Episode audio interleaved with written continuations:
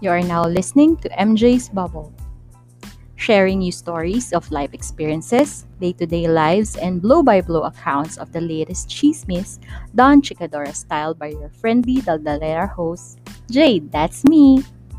Come in and join me in my bubble as we talk, laugh, cry, and learn in today's episode.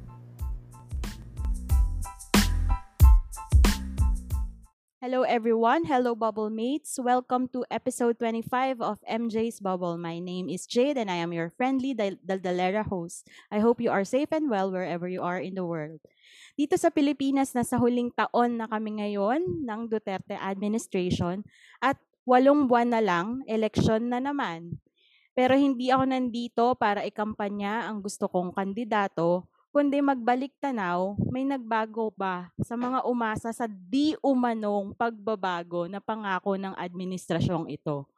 For the longest time, ako ay isang DDS, pero ngayon hindi na. Anyari, yan yung usapan namin. So sa mga dati kong kapanalig na DDS, kung ayaw nyo na pong tumuloy sa pakikinig, maintindihan ko po.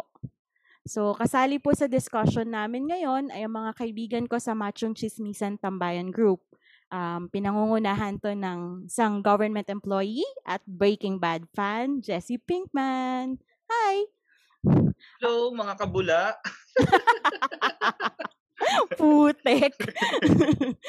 okay, so munod naman ang Darna ng face-to-face at online classes na guest natin sa episode 16, si Ma'am AJ. Hello, mga kabula. Nakakainis yan. Okay. gabi. Last but not the least, ang pinakamabangis, pinakamalakas, ang bumubuo sa Macho Trinity, Machong Chismisans, P2P.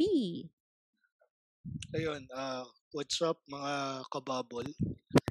Parang Hindi mo naman sinabi yung ano mo eh, take it dito. Hinahanap Yung ano, namin tek- yun. Wala ka, wala, sabihin na naman hinahijack ko yung ano, eh, podcast ng ibang Hindi. tao. Eh. Hindi, okay lang yan. Sanay na sila. Okay. So, yon Ang role namin dito, kami ni Jessie, kami yung mga DDS noon. So, kayong dalawa, ma'am, ano bang, po- si ma'am AJ muna, ano bang political leanings mo nung simula, nung, admi, ano, nung Ako. election? MDS. Ay, so- ano? MDS ka. Oo. Ano ba si MDS? Puti? Santiago. Hindi ko alam, pero madalas siya na nakapula. Ah, Pula. Hindi ko na P2P. matandaan, sa totoo lang. Okay, kasi nga, wala na si Mal. Ma'am, rest in peace po. anyway, Tito P, ikaw Hmm. ba? Anong kulay mo nun? Ano, kung makakaboto ako nun, Duterte boboto. So, hindi ka bumoto. Hindi, hindi pa ako registered eh. Yun yung napakasayang part. Aray. Sakit sa bangs. Hindi, So, alam nag- mo kung bakit? Oo. Kasi dito ako malapit sa South Caloocan nakatira. Tapos yung registration namin dun sa North Caloocan, yung napaka, yung far view na part. Ah, yeah. Yung malapit na sa San Jose del Monte. Oh, yung, oh, yun sa may Kamarin. Oo. Oo. Ganun, ganun ka-hassle. Ah, So, yun yung rason bakit ano. wag na nga. Sabay gan.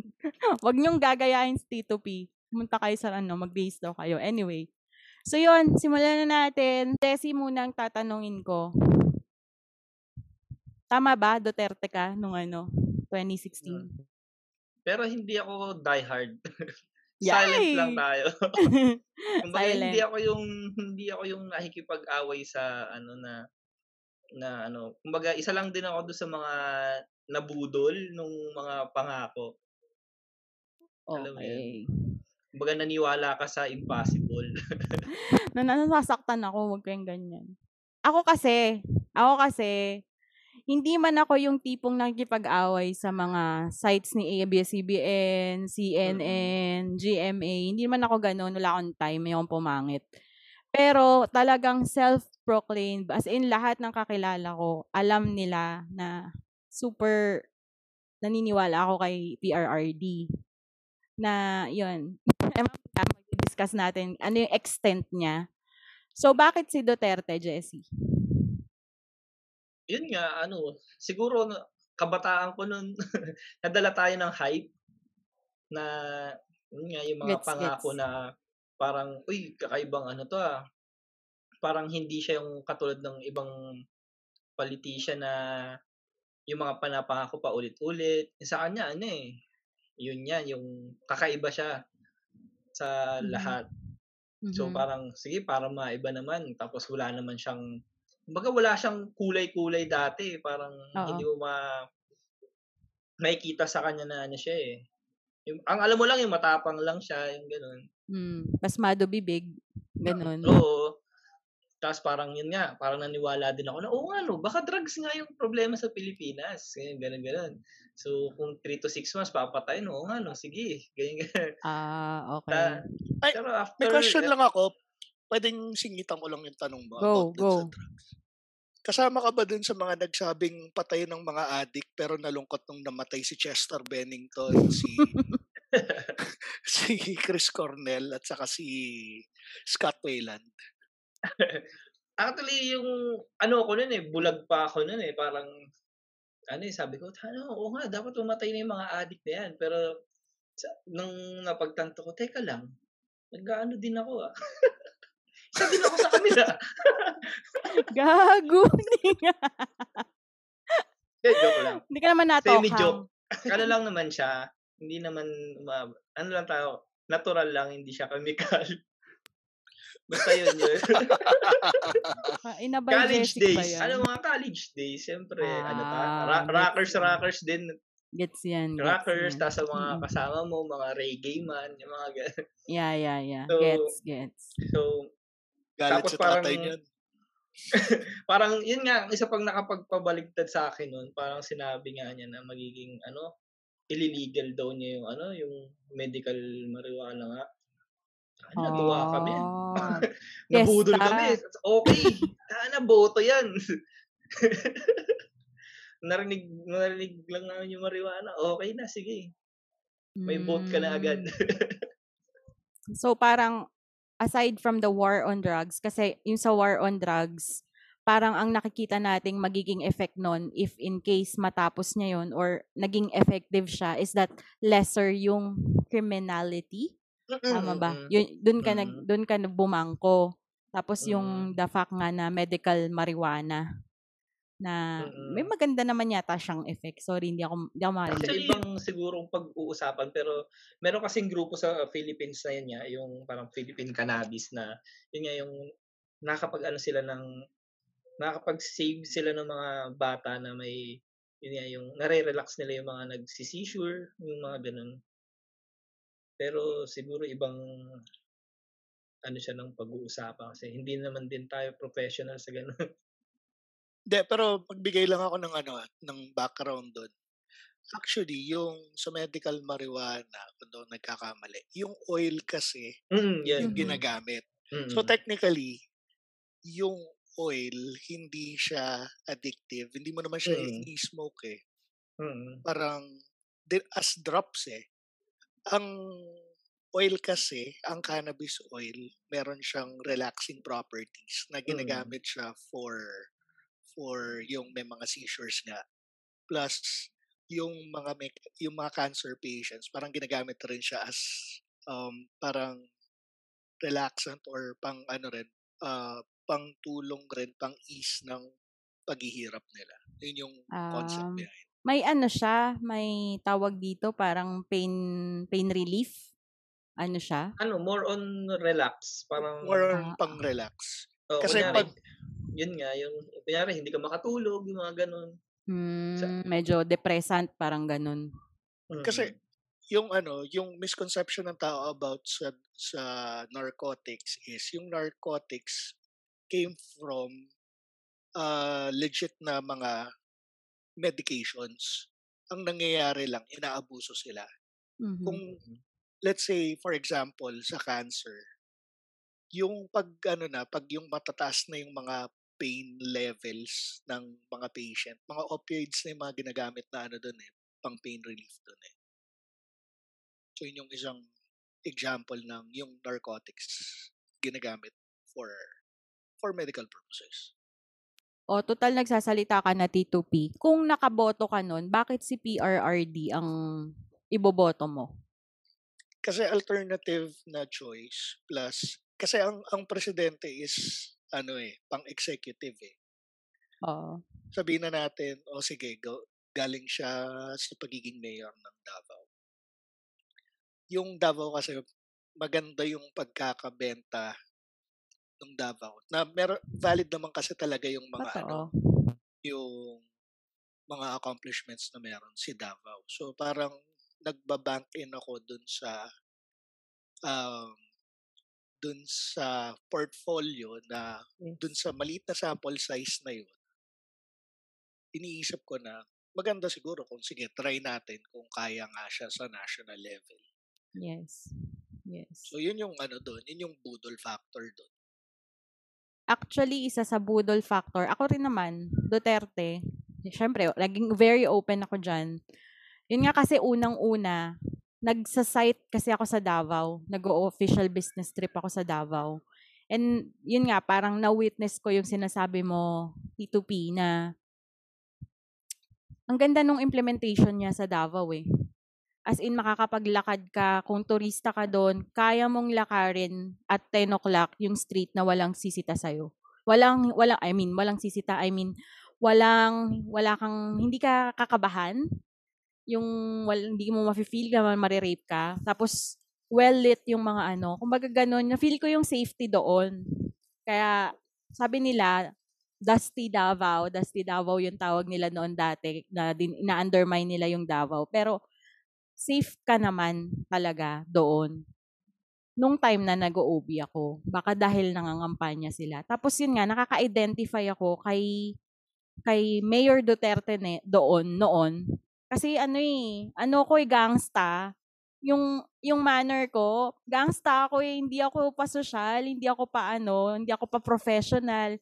Baga pasmado din yung bibig ko. So parang nakaka-relate ako sa kanya na parang kung siya'y magiging presidente natin, kung paano siya kasi pinackage, parang makaka-relate sa kanya yung mga common na tao.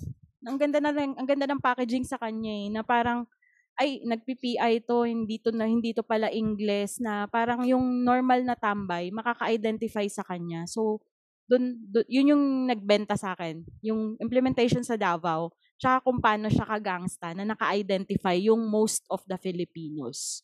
So tatanungin ko Parang si ano, Madam. Yan, go. Yes, madam. Bakit MDS? Para siyang ano, ano, ever since, ano ko sa kanya, gusto ko yung takbo ng utak niya. Kahit pa sinasabing prong-prong siya. Sobrang talino niya nga kasi, ang dami niyang alam. Ngayon, nung, ano to, na-amaze ako dun sa knowledge niya na nakakapanghinayang kung hindi mo magagamit. Hindi natin Mm-mm. magagamit, di ba? Pero Tapos, go go. sige, ano yun? Pero kasi 'di ba sa debates, ang laki ng respeto nila sa isa't isa, si PRRD Oo. tsaka si MDS.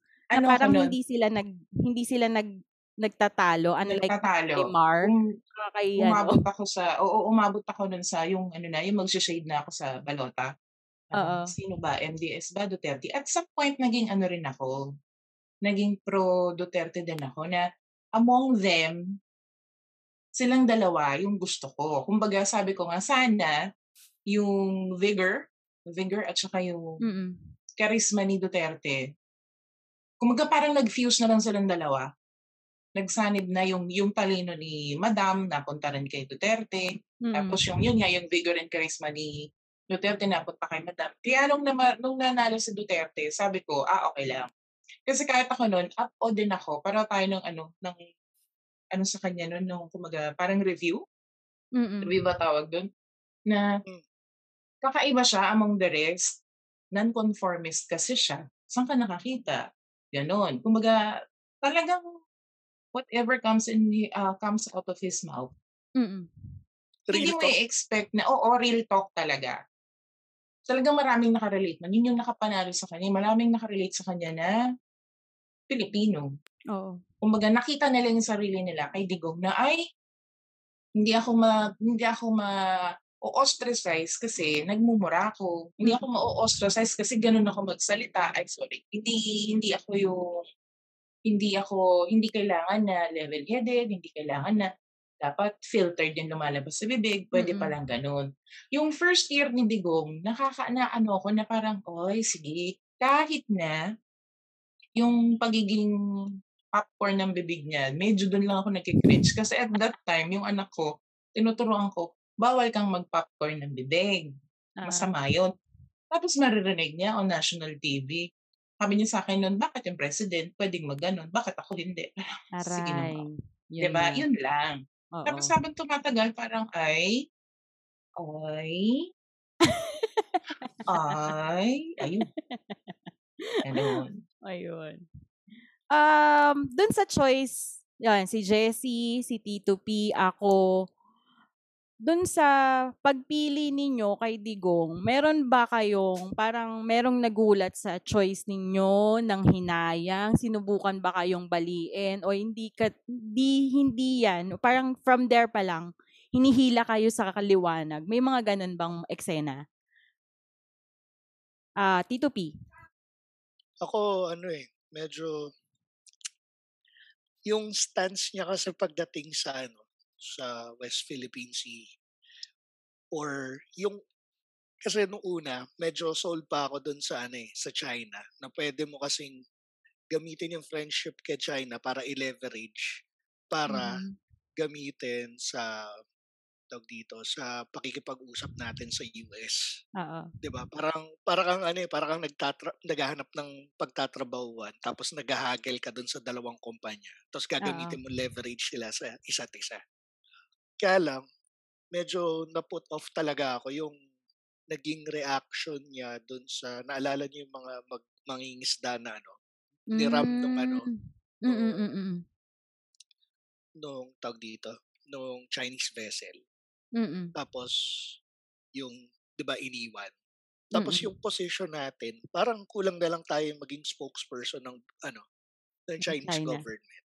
Oo. So, para sa akin may mali kasi parang ang ang tinatarantado mo kapwa mo Pilipino. Tapos yung Mm. pang nandun sa sector na walang laban. Mm, So sa akin parang tang ina kung kung ganyanan, edi anong, anong klaseng pamamahala meron tayo kung yung yung pinaka mababang ano hindi pinaka mababa pero kung sino yung mga ape na sector ng Oo. ng bansa natin tapos in- instead na tulungan mo sila yun yung chance mo eh ang ginawa Mm. mo parang diniin mo Nilaglag eh, mo sila. nilaglag mo pa eh, diba? So Mm. parang hindi hindi siya magandang ano. It it it, it left a bad taste in my in my mouth. Ayun. Ikaw, Jessie, um, di ba, in-express mo yung, um, tawag dito, preference mo kay President Duterte. Ah, na, Mayor Duterte pa lang siya noon. Meron na bang humihila sa'yo sa liwanag nun? Uy, wag yan. Wag yan yung iboto mo. May ganun na ba?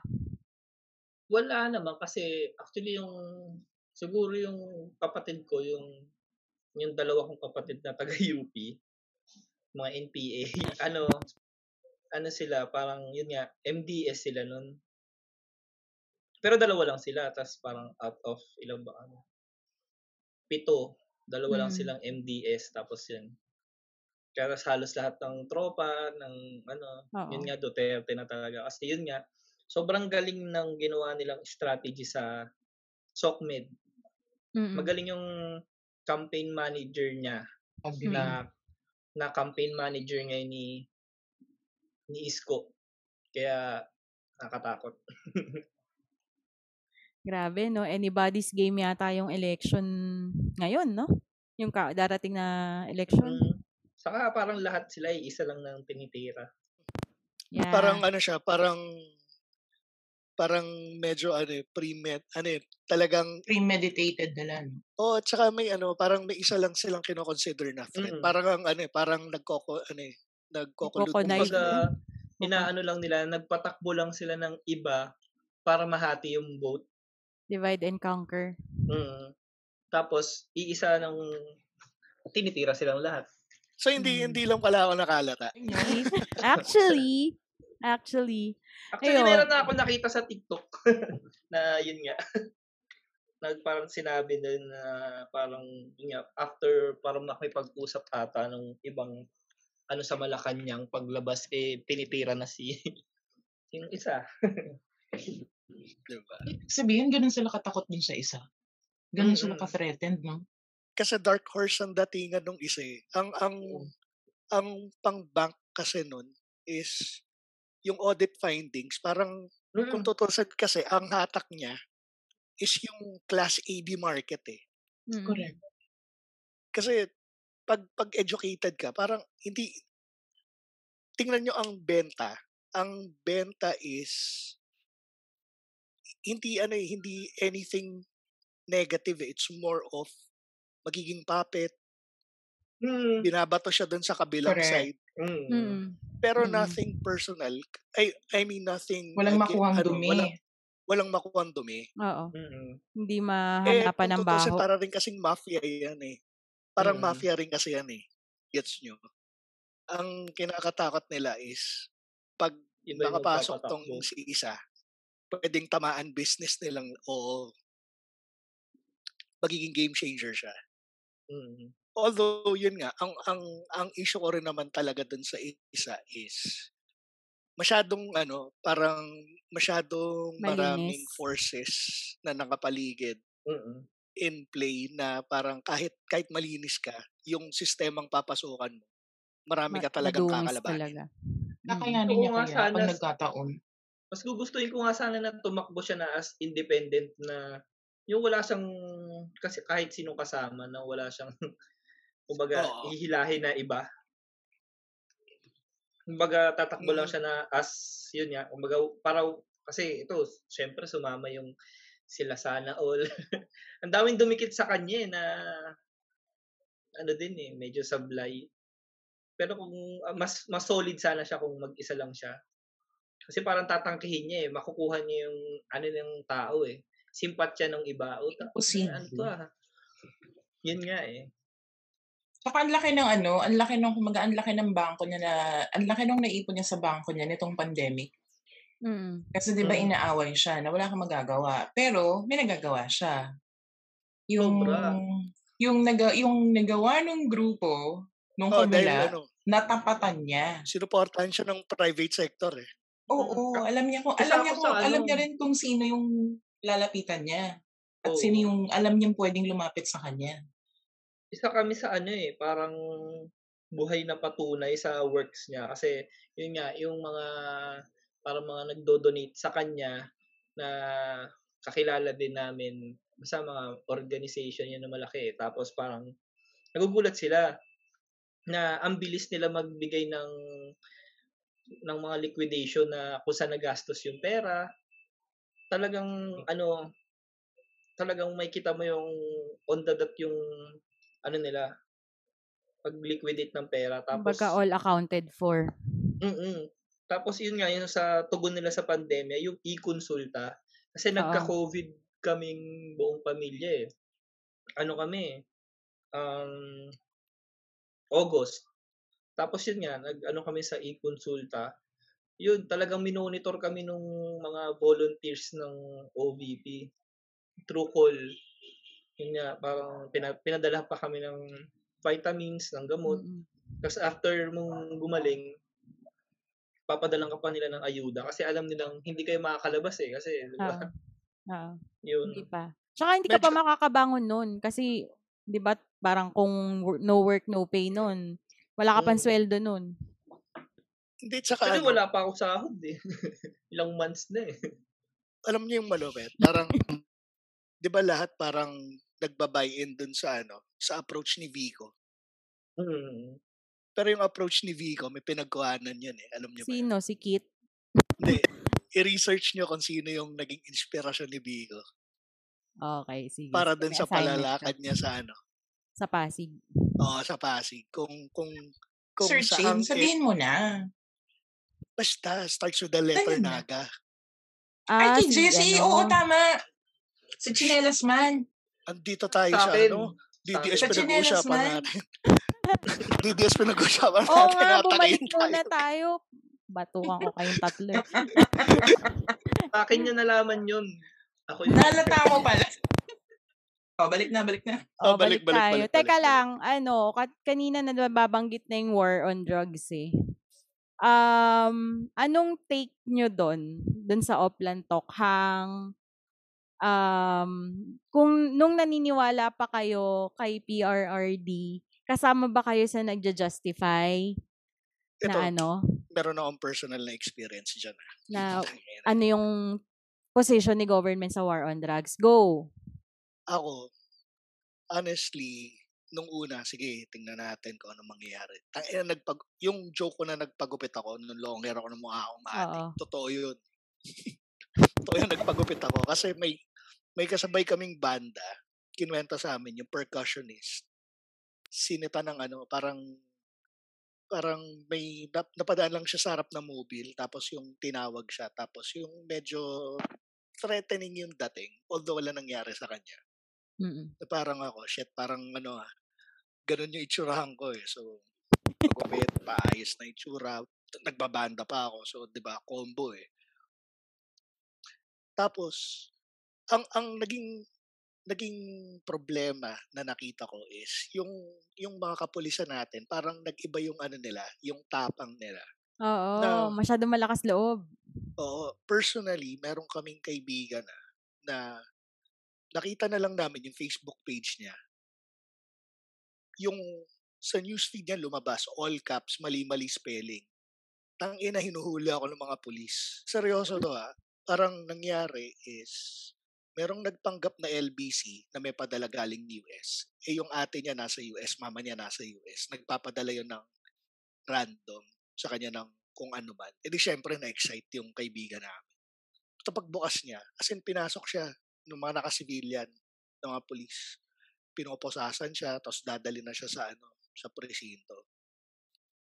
Walang warrant. Ano ah, parang may dalang papeles pero hindi siya official na warrant. Ang masaklap, parang mistaken identity. Tapos swerte niya, nagwawala yung aso nila yung pinsan niya na anak ng dating kagawad dahil maingay yung aso napasilip. Tapos yung Mm-mm. pagpasok ng pinsan niya, parang nagkagulatan silang lahat doon. Na parang dahil yung pinsan niya dating anak ng kagawad, parang sinabi niya, hindi, bago niyo dalhin yan, dalhin niyo na lang sa barangay. Mm, Oo, kumbaga, barangay buti na naisalba siya. Mm. So, Bago talaga. so yun yung ano, yun yung happy experience namin. Eh ako rin meron rin akong experience sa police dati, although walang kinalaman na doon sa current administration. Pero, Mm-mm, mm-mm. so ako rin medyo trauma na rin ako pagdating sa mga ganyan. Meron Pwede din bang share? ako sa, sige. sa, ayun, Go, yun sa go, akin go. naman, sa tropa naman ng kapatid ko, parang, yun din, long hair din yun, tapos parang nagbabike siya. Tapos maya maya, biglang hinabol siya ng mga nakamotor. Tapos, eh, dahil naka-mountain bike siya, tapos puro humps yung lugar nila, parang tinalon-talonan nila yung humps. Tapos yung mga nakamotor, nahirapan siya um- abulin.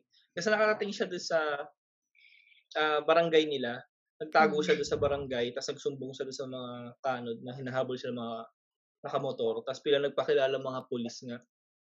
Parang sabi, but tapos kinilir siya, kinilir siya ng barangay na hindi, okay to, parang ano kasi, taga PUP yan eh, na kumbaga, hindi talaga siya, parang kumbaga good guy lang talaga. Kasi programmer yun eh. Alam mo yung mga programmer, Mm. weirdo eh. Okay, tsurang ano, di lalayo sa adik. Oo. So, tas- ano, hindi naliligo. So yun, kinirir siya ng barangay na kasi kilala nga siya sa lugar nila yung na mabait na bata eh. Tapos parang yun nga, parang sabi na lang ng mga pulis, ay, ano, napagkamalan lang. Parang yun nga yung naging ano dati na ano, Masyadong matapang. na parang may quota sila na Oo. na ganun. Tapos meron din nito last time naman, kapatid naman ng tropa ko sa bangko. Parang yun din, yung parang pauwi naman yung kuya niya sa galing call center. Tapos yun din, long hair din. Yung mga rockers rockers eh. Tapos pauwi na siya. Tapos buti nga ako nagpakalbo na ako, dati din akong long hair. Di ba? Tapos- Legit yung pagpapagupit, pre. Mm. Tapos sa kanya naman malupit. Kitang-kita sa ano sa CCTV ng CCTV. barangay nila na may lumapit na babae. Tapos paglapit ng babae, parang nag-uusap lang sila. May, may dinakip na siya ng mga pulis. Tapos may drugs na siya sa ano, sa bulsa. Tapos yun nga, ang ang pinapaano sa kanya ng mga pulis is papakawalan yung kuya niya basta magbigay ng 200k.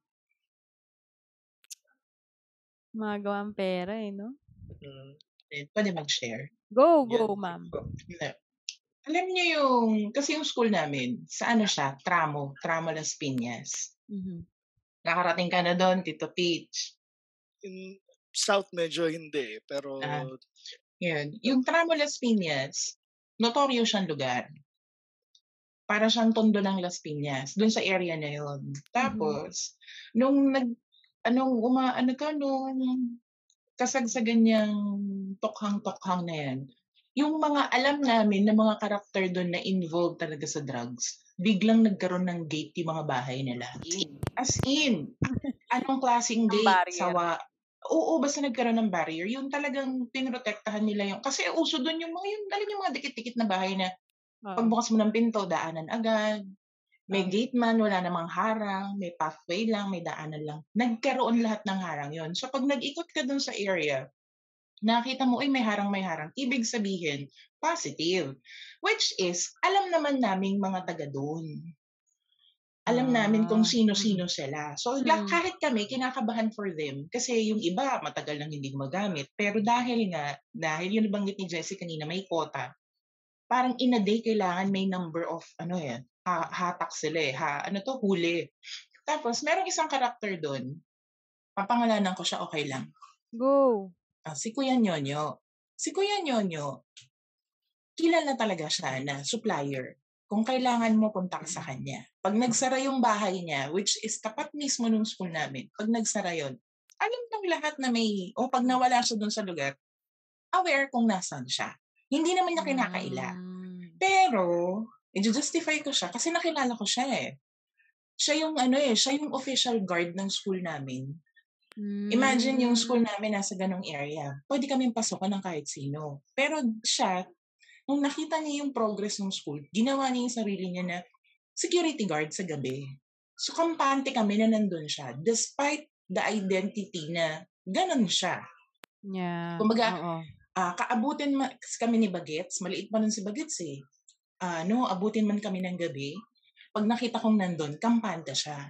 Tapos si Bagets, kasi nga, hindi siya yung nakikipag-usap sa mga, hindi niya, ano to, hindi siya kayang kausapin ng mga kaedad niya, yung mga adult ang nakakausap niya. So, nagkaroon siya ng Mm. special Kun, ah, ano. faction Oo. kay oo. Kuya Nyonyo.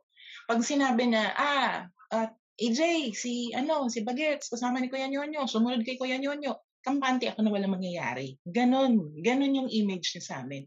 Mm-mm. Tapos, isang hapon, may putok ng baril dun sa harap ng school namin. oh, Asa ng anak ko, MJ?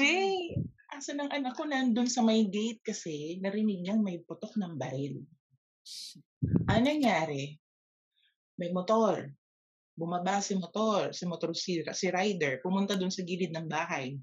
Binuksan daw yung pinto as recounted nung ano, pamangkin. Kasi ka- yun yung kasama ni Kuya Nyonyo sa bahay. Ikaw ba si Nyonyo? Hindi sumasagot kasi alam na nila eh. Pag umuo siya, ano gan. Right there and then, bang! Kami, nagkaklase kami sa school, kalye lang, siguro mga limang hakbang lang yung, limang malalaking hakbang lang, nandun na ako sa, iganon yung distance. Ako, nung nararaman namin, parang, oh my God, ano yung mga bata? Anong gagawin namin sa mga bata? Adi, Mm. panik kami. Mm-mm. Yun yung isa sa naisip namin na parang, hindi nila sinasanto kung ano yung lugar. Wala silang pakialam. Oo. Tapos, di, nagkagulo yung mga kapitbahay. Si Kuya, yung ano, yung ah, casualty, inilabas, sinakay na ng ano, sinakay na ng sa, yung sidecar lang na namumula siya nun yung available Oo. eh. Sinakay na siya, tinakbo na sa ospital. Ibig sabihin, ganun yung care ng mga tao sa kanya. Kasi yung iba pababayaan, di ba? Siya hindi, kinuha agad siya. Eto ka, girl and boys. In a matter of minutes, may mobile na dumating. Putik. Mm. Aaresto Ano, hindi aarestuhin. Alam nilang may barilan nangyari. Sabi namin, bakit ang bilis nung dumating Bilis yung nung mobile? responde. oh, Yun. Sabi namin, wala pang tumatawag kasi wala nakatawag eh. Ang inuna nila, oh, takbo niyo si Kuya niyo sa Mm. ospital.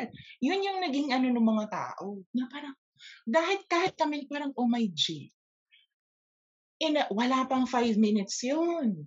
Tapos, ang chika ng mga nasa paligid, nakadalawang ikot na yung mobile nung oras na yun. Mm-mm. Tapos, nung bumaba yung mga polis, Mm-mm.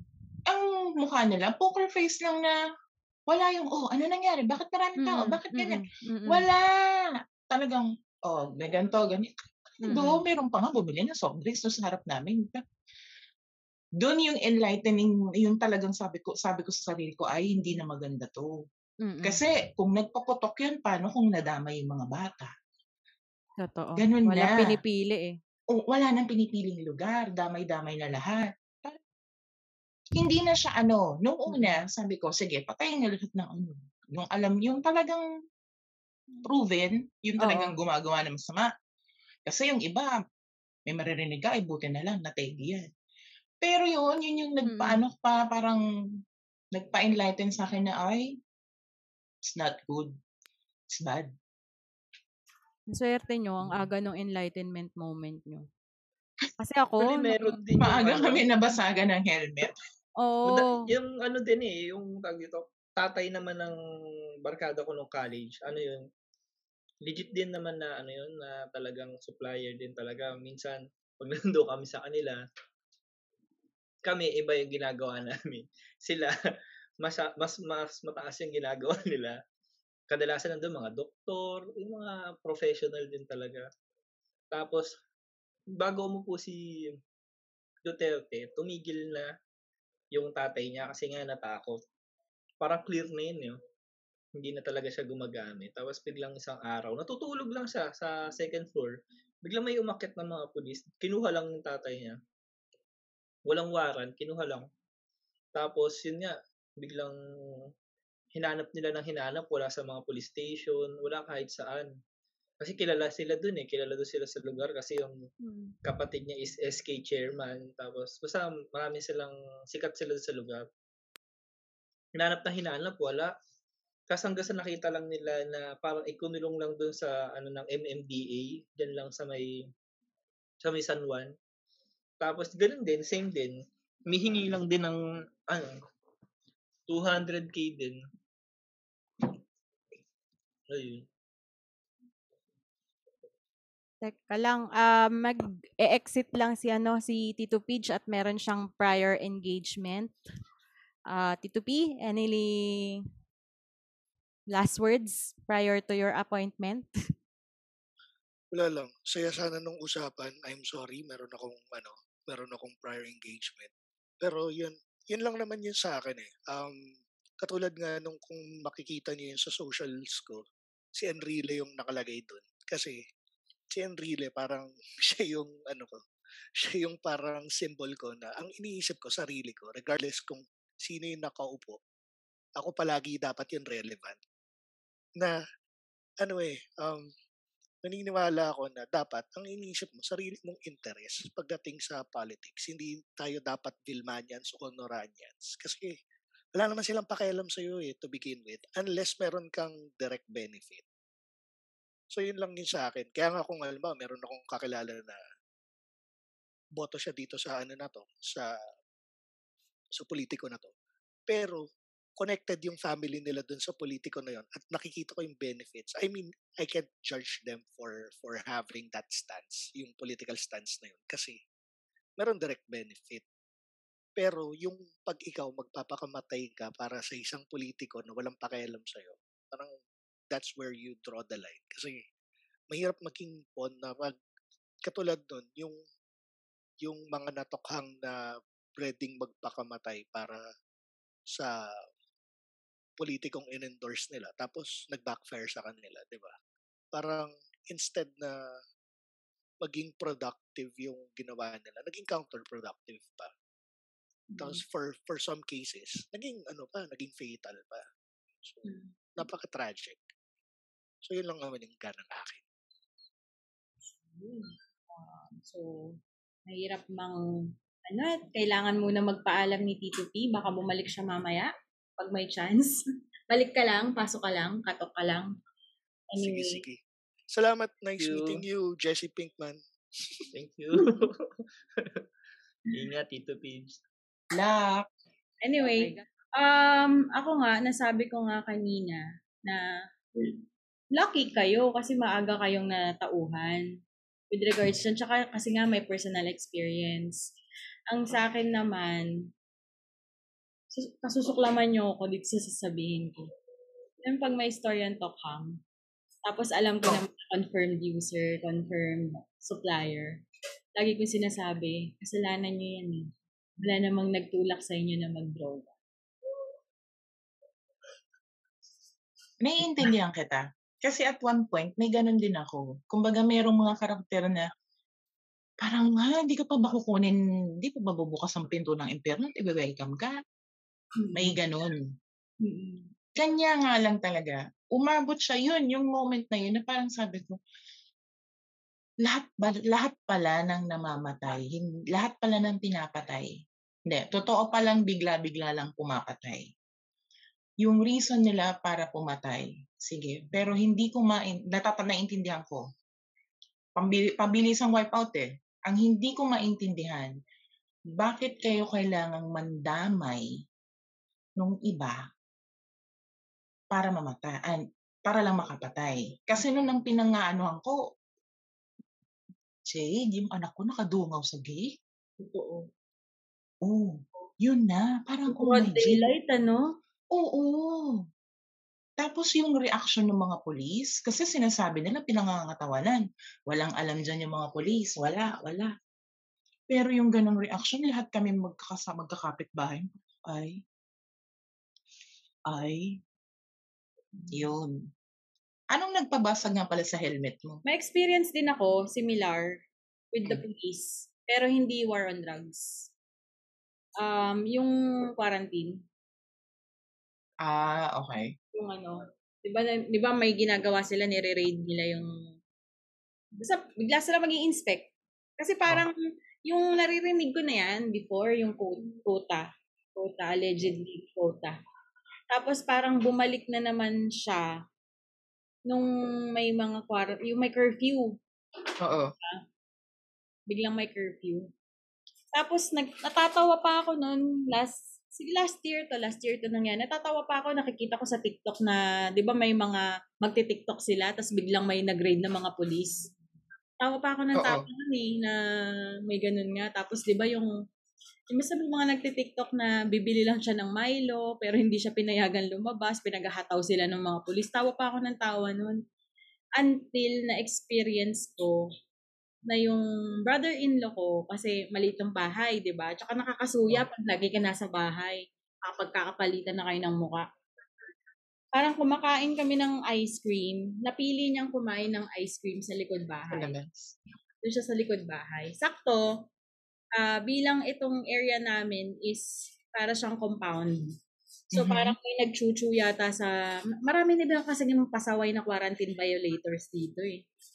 Na yung sa curfew violators. Siguro Aha. may nagchuchu, pinasok, pinasok yung compound. Nagkataon si brother-in-law nasa likod.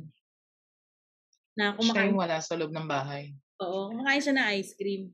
Eh, syempre, nakababa mask. Alam mo ba't siya hinuhuli? Dahil nakababa ang siya, niya. Nakikita naman kumakain siya.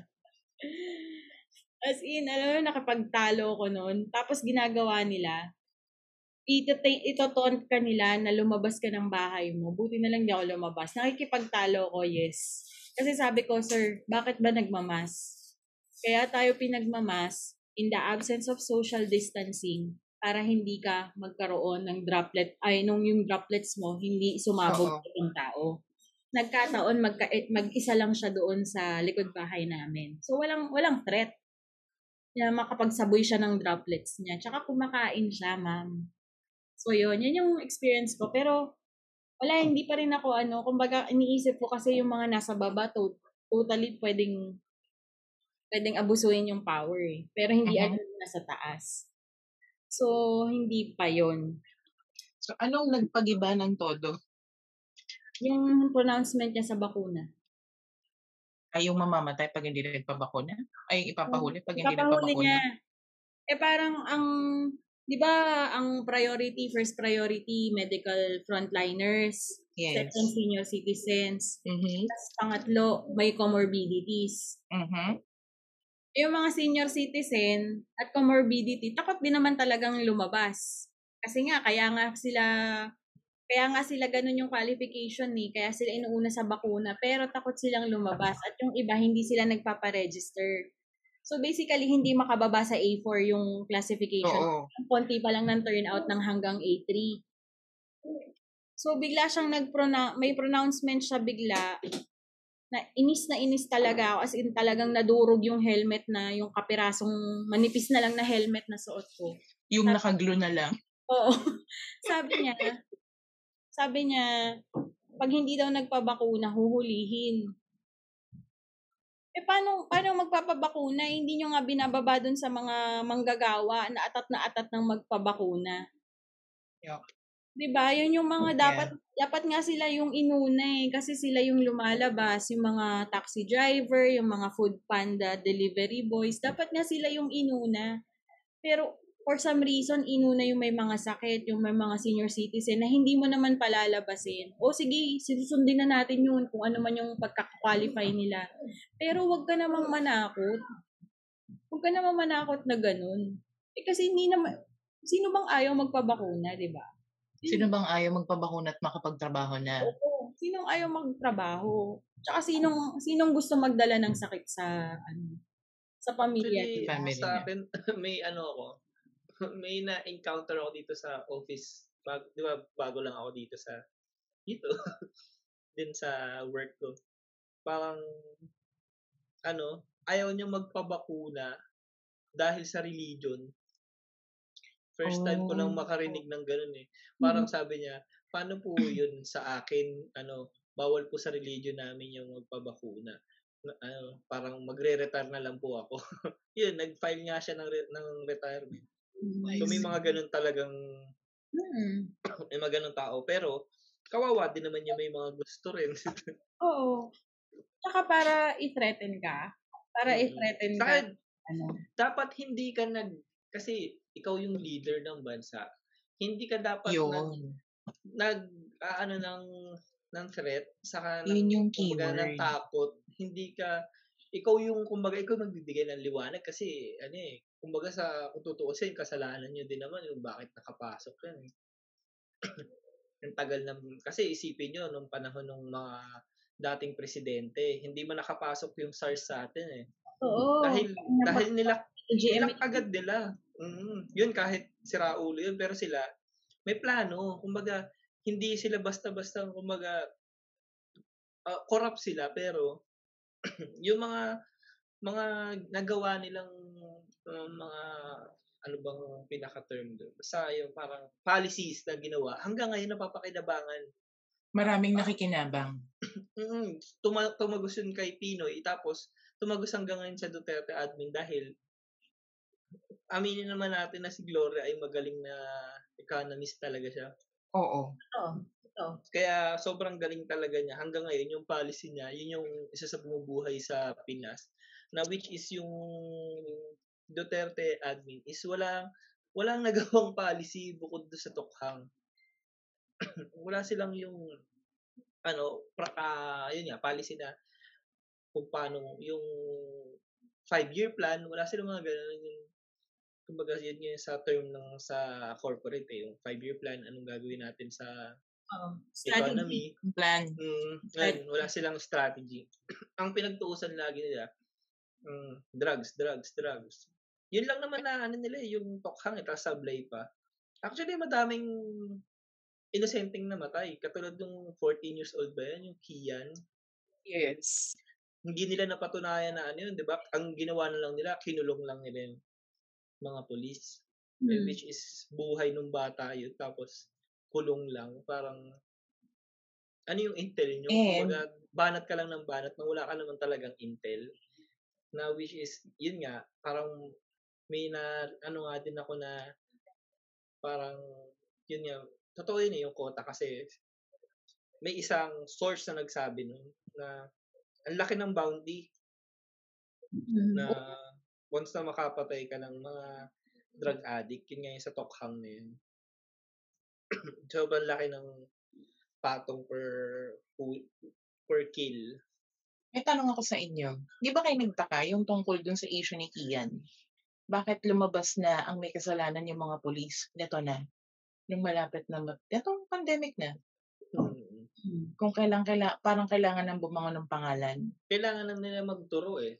Kailangan na, kailangan na nilang, oh, wala akong kanalaman dyan. Isipin nyo nga, ito nga sa ano eh. Yung sa Farmally nga lang, di ba, nagtuturo na sila. Talagang,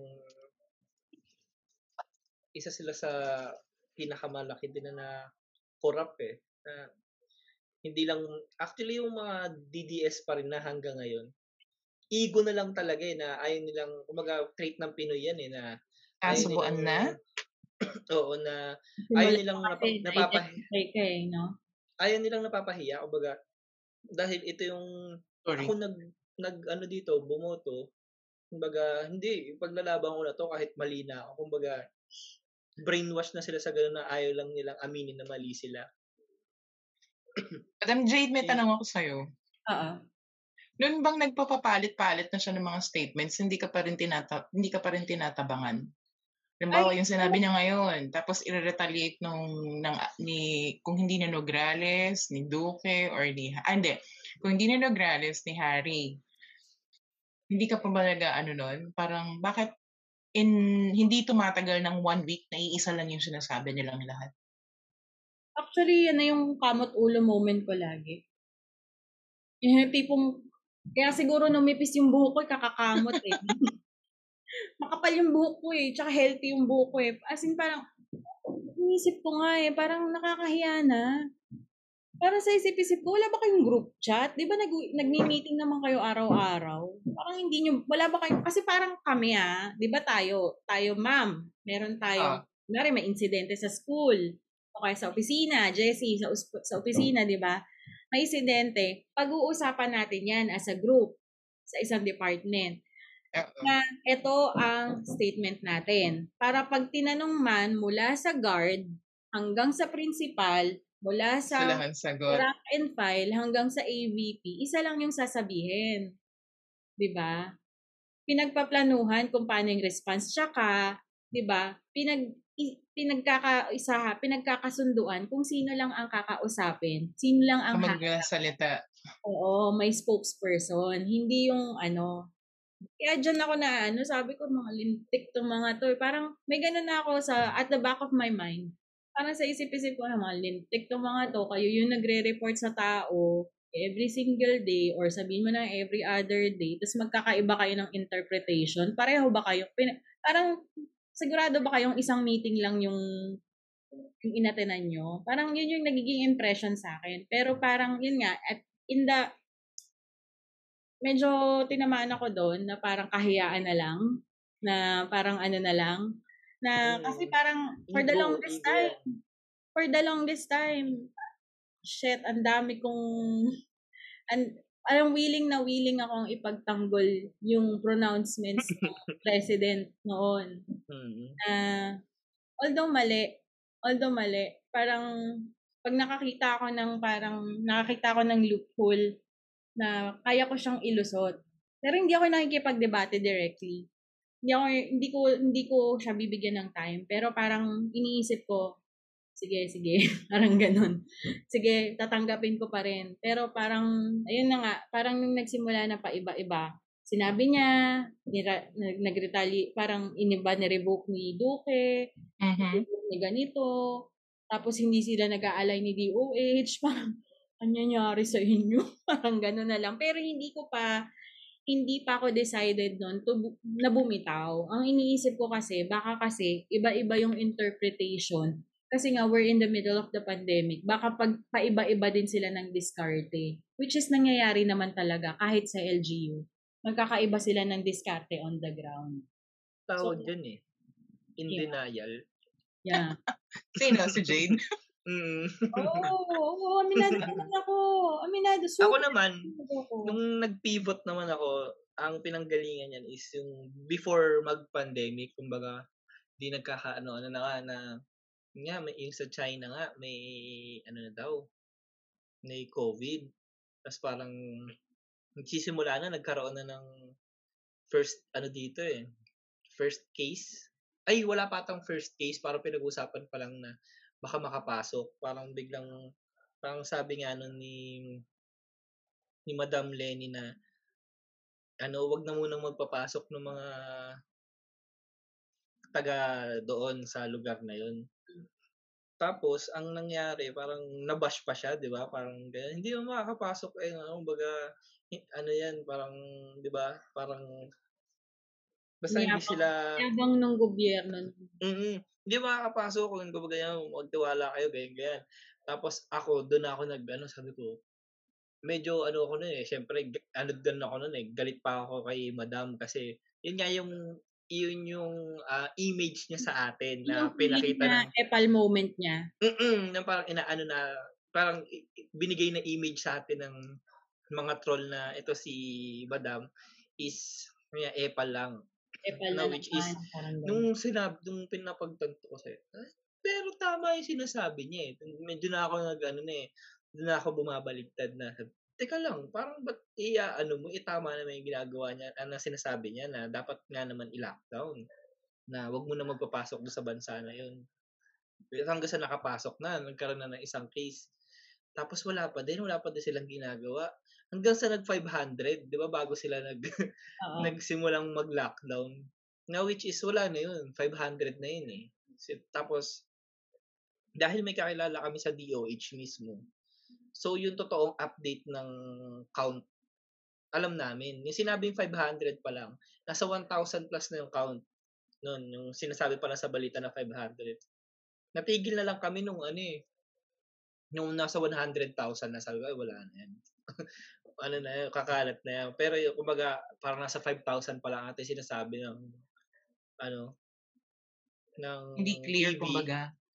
TV, yung sinasabi nila sa TV na 5K pa lang, pero ang totoong ano ng count ng DOH nun is nasa 100K na. Talagang ano na siya, pinipilit pa rin nilang ah Kontrolin yung tao. Mm. Minamind control pa rin nila hanggang sa, you know, which is, sobrang sablay-sablay na sila. Talagang, wala nang kwenta yung pinagsasabi na nagpa-lockdown sila na, isipin mo, nagpa-lockdown ka lang ng, wala kang ginawa. Nandun pa rin yung, ano, kumbaga wala kang, wala kang plan, pa-lockdown ka lang ng pa-lockdown. Eh kung naniwala ka sa mga, yung so-called na sinasabi yung anti-government na which is critics lang naman talaga sila na yun nga yung mass testing. Yes. Kung nagawa Kasi nila nung- yun, mm Ang interpretation nila ng mass testing nun, yun yung nakakapikon. Sorry Jade ha, sa mga ano mga dati mong kakampi. So, sige, Um, ako, ako. kasi meron kaming Nagkaroon kami ng agree, ano, ar- argument last year regarding mass testing. Lahat nung gusto ng mass testing, ang sinasabi na ang sinasabi ng admin, ng administration, hindi kayang magbigay ng mass testing ng Pilipinas. Ang concept nila ng mass testing, buong Pilipinas. Lahat ng Pilipino. Eh, ang gusto na naman ng mass testing nun ng nakararami, kung Target. nasan yung marami, asan yung may Mm. maraming ano, maraming para cases, kung doon lang, makita mo na agad, makontrol mo na Mm. kaagad. Yun Diba? yung lalabas dun. eh. Yun. Kung anong lugar. Targeted, Tapos yung, targeted test. oo, tapos towards the end, ganun din naman pala yung gagawin nila. na Parang ni, inintayin nyo lang yata yung, ano eh, yung Laki kit. lang. Pinalaki lang. Ano? Yun. Yun. Ako naman, ay grabe, nahihiya ako. sabi ko, sabi ko na kinakabahan ako dito, eh, mala- makikita talaga yung bias ko talaga eh. Parang, ako naman, parang kasi, niisip ko yan, yan pagpapasa, pagpapapasok tong ano. Ang inaano ko dyan, shit. Yung pag, hindi ba hindi, Kaya mo yan. ba hindi nagsara? Ang inaisip ko nun kasi, baka kasi, ang pino, pinoprogram nila nun sa tao, yung mga gustong umuwi ng Pilipinas, ah makapasok ka, makapasok ka sa Pilipinas, makauwi ka. Pero Kasi yun nga, yung argument kasi nila nun na yung sinasabi kasi nung iba na na wag na muna magpapasok ng mga chongs Oo. ng Yun nga. mga, Chi- ng mga Chinese. Ah, Tapos na- Kasi parang, di ba rin yun din kasagsagan ng pasok din ng Pogo? Oo, parang sinasabi naman nila, bakit pag kayo pumunta sa ibang bansa, hindi nyo ba, ah, ano, parang hindi hindi naman kayo pinipigilan. Oo. Din yan eh, parang marami nga kayong OFW eh. Parang yun yung sinasabi nila. Which is, which is, teka lang, ano sinasabi yung, Ang layo. Ang layo. ang layo. Layo. Ang ng inaano natin yung pagkalat ng virus, eh, bakit aanihin nyo yung pagiging, ano, no? saka sila yung naghahanap ng OFW, eh. hindi naman tayo, kahit tayo ngayon nangangailangan ng trabaho, eh, bakit tayo, ah, ano ng, di ba? Kumbaga, ibang argument na siya. Kaya nakakatawa nun. Kumbaga, ang, ang isa pang, ito, aminin mo, nung, yung nag-pivot ka na, na hindi ka na, ano, supporter, ang sarap sa pakiramdam, ano? Oo. no, parang, basta ang, lumuwag siya na, nakikita mo na yung mali. Alam mo yun, nakikita mo na yung, sabi ko, "Ah, teka lang, parang, dati hindi ko to nakikitang mali ah. Parang dati pa palang mali yung ginagawa talaga. Ka- Katulad yung example na lang ngayon kay kay Delima, kay dun sa franchise ng ABS. Nung binalikan ko siya, walang walang ano, walang concrete evidence. Wala silang concrete evidence na minadali, totoong minadali yung pagpapakulong, yung pagpapasara. Talagang tinarget sila tapos ginawan sila ng mga trolls ng meme para makontrol na yung tao na yung after nilang matarget, syempre, naniwala. Hanggang ngayon, naniniwala sila na, yun nga, hindi daw nagbayad ng tax tong si ABS, which is cleared sila sa BIR. Tapos Yun yun, pa rin eh, yung, di ba? yun pa rin yung binabanat sa kanila. Yun pa rin yung Tapos, argument. Mm, kasi tong kay, 'di ba, kay Laila De Lima, na-clear na siya dun sa ano sa sa ibang kaso na na pinataw. Eh 'di ba, di, ang batas natin is hindi ka pwedeng I-detain. mm, ah ano yung parang napag-usapan nila kay ni Matthew Chismisan with Shell Okay, ano, no? Attorney Chell? Doon na 'di ba yung parang pag hindi naman na-prove, hindi ka talaga Oo, hindi ka convicted. convicted. Hindi Mm. convicted. O, kumbaga si isa din si Laila na ganun, hindi pa rin siya talaga convicted na which is minadali lang, ginamitan lang siya talaga ng persa. Kaya nung nagbasa-basa na ako, tinignan ko yung mga parang mga ikinaso sa kanya no which is dati parang nakikidjonel din ako eh Jonel tapos nung yun nga nung nakita ko na ah may may mali talagang may mali talaga silang ano ginagawa ginawa. Okay. Ako naman, ah hindi tama in a way na naka, maginhawa siya. Kasi nga, yung sabi mo nga parang masaya sa pakiramdam. Pero ako kasi, yun nga eh, parang sabi nyo ego, sabi nyo kahiyaan na lang. Pero, baga hindi pa ako officially, actually, ito yung official na pag-out ko na hindi na ako. As in, Let's throw a Ano yung party! fake? Ilabas na natin yung fake.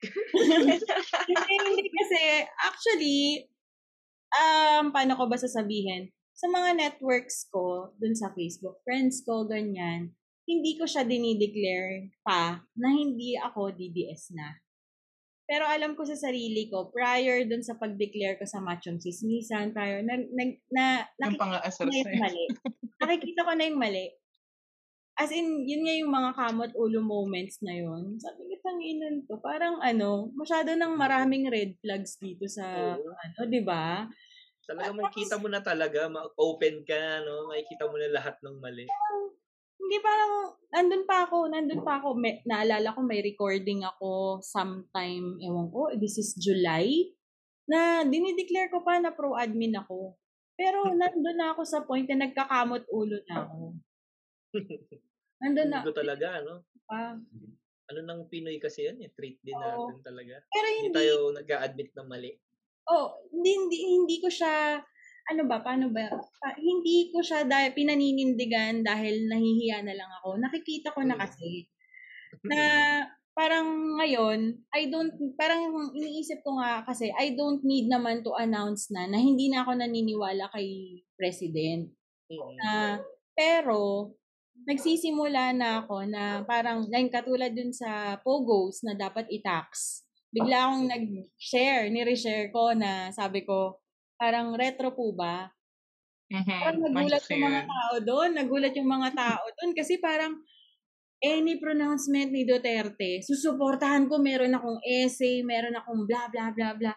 Tapos biglang for that one-liner na yon may retro po ba? May, ang dami kong DMs, men. Ano nangyari? Bakit? Ganun sila. May ganun na. Oo. May mga nagsabi ba sa'yo na ano, congrats, nakakakita ka na. Ay, marami. Umalis. Kung aalis lang. Ang nakakainis nun, on air lagi yung mga ganun nila. O di ba? Sikat ka na. Nakakainis, di ba?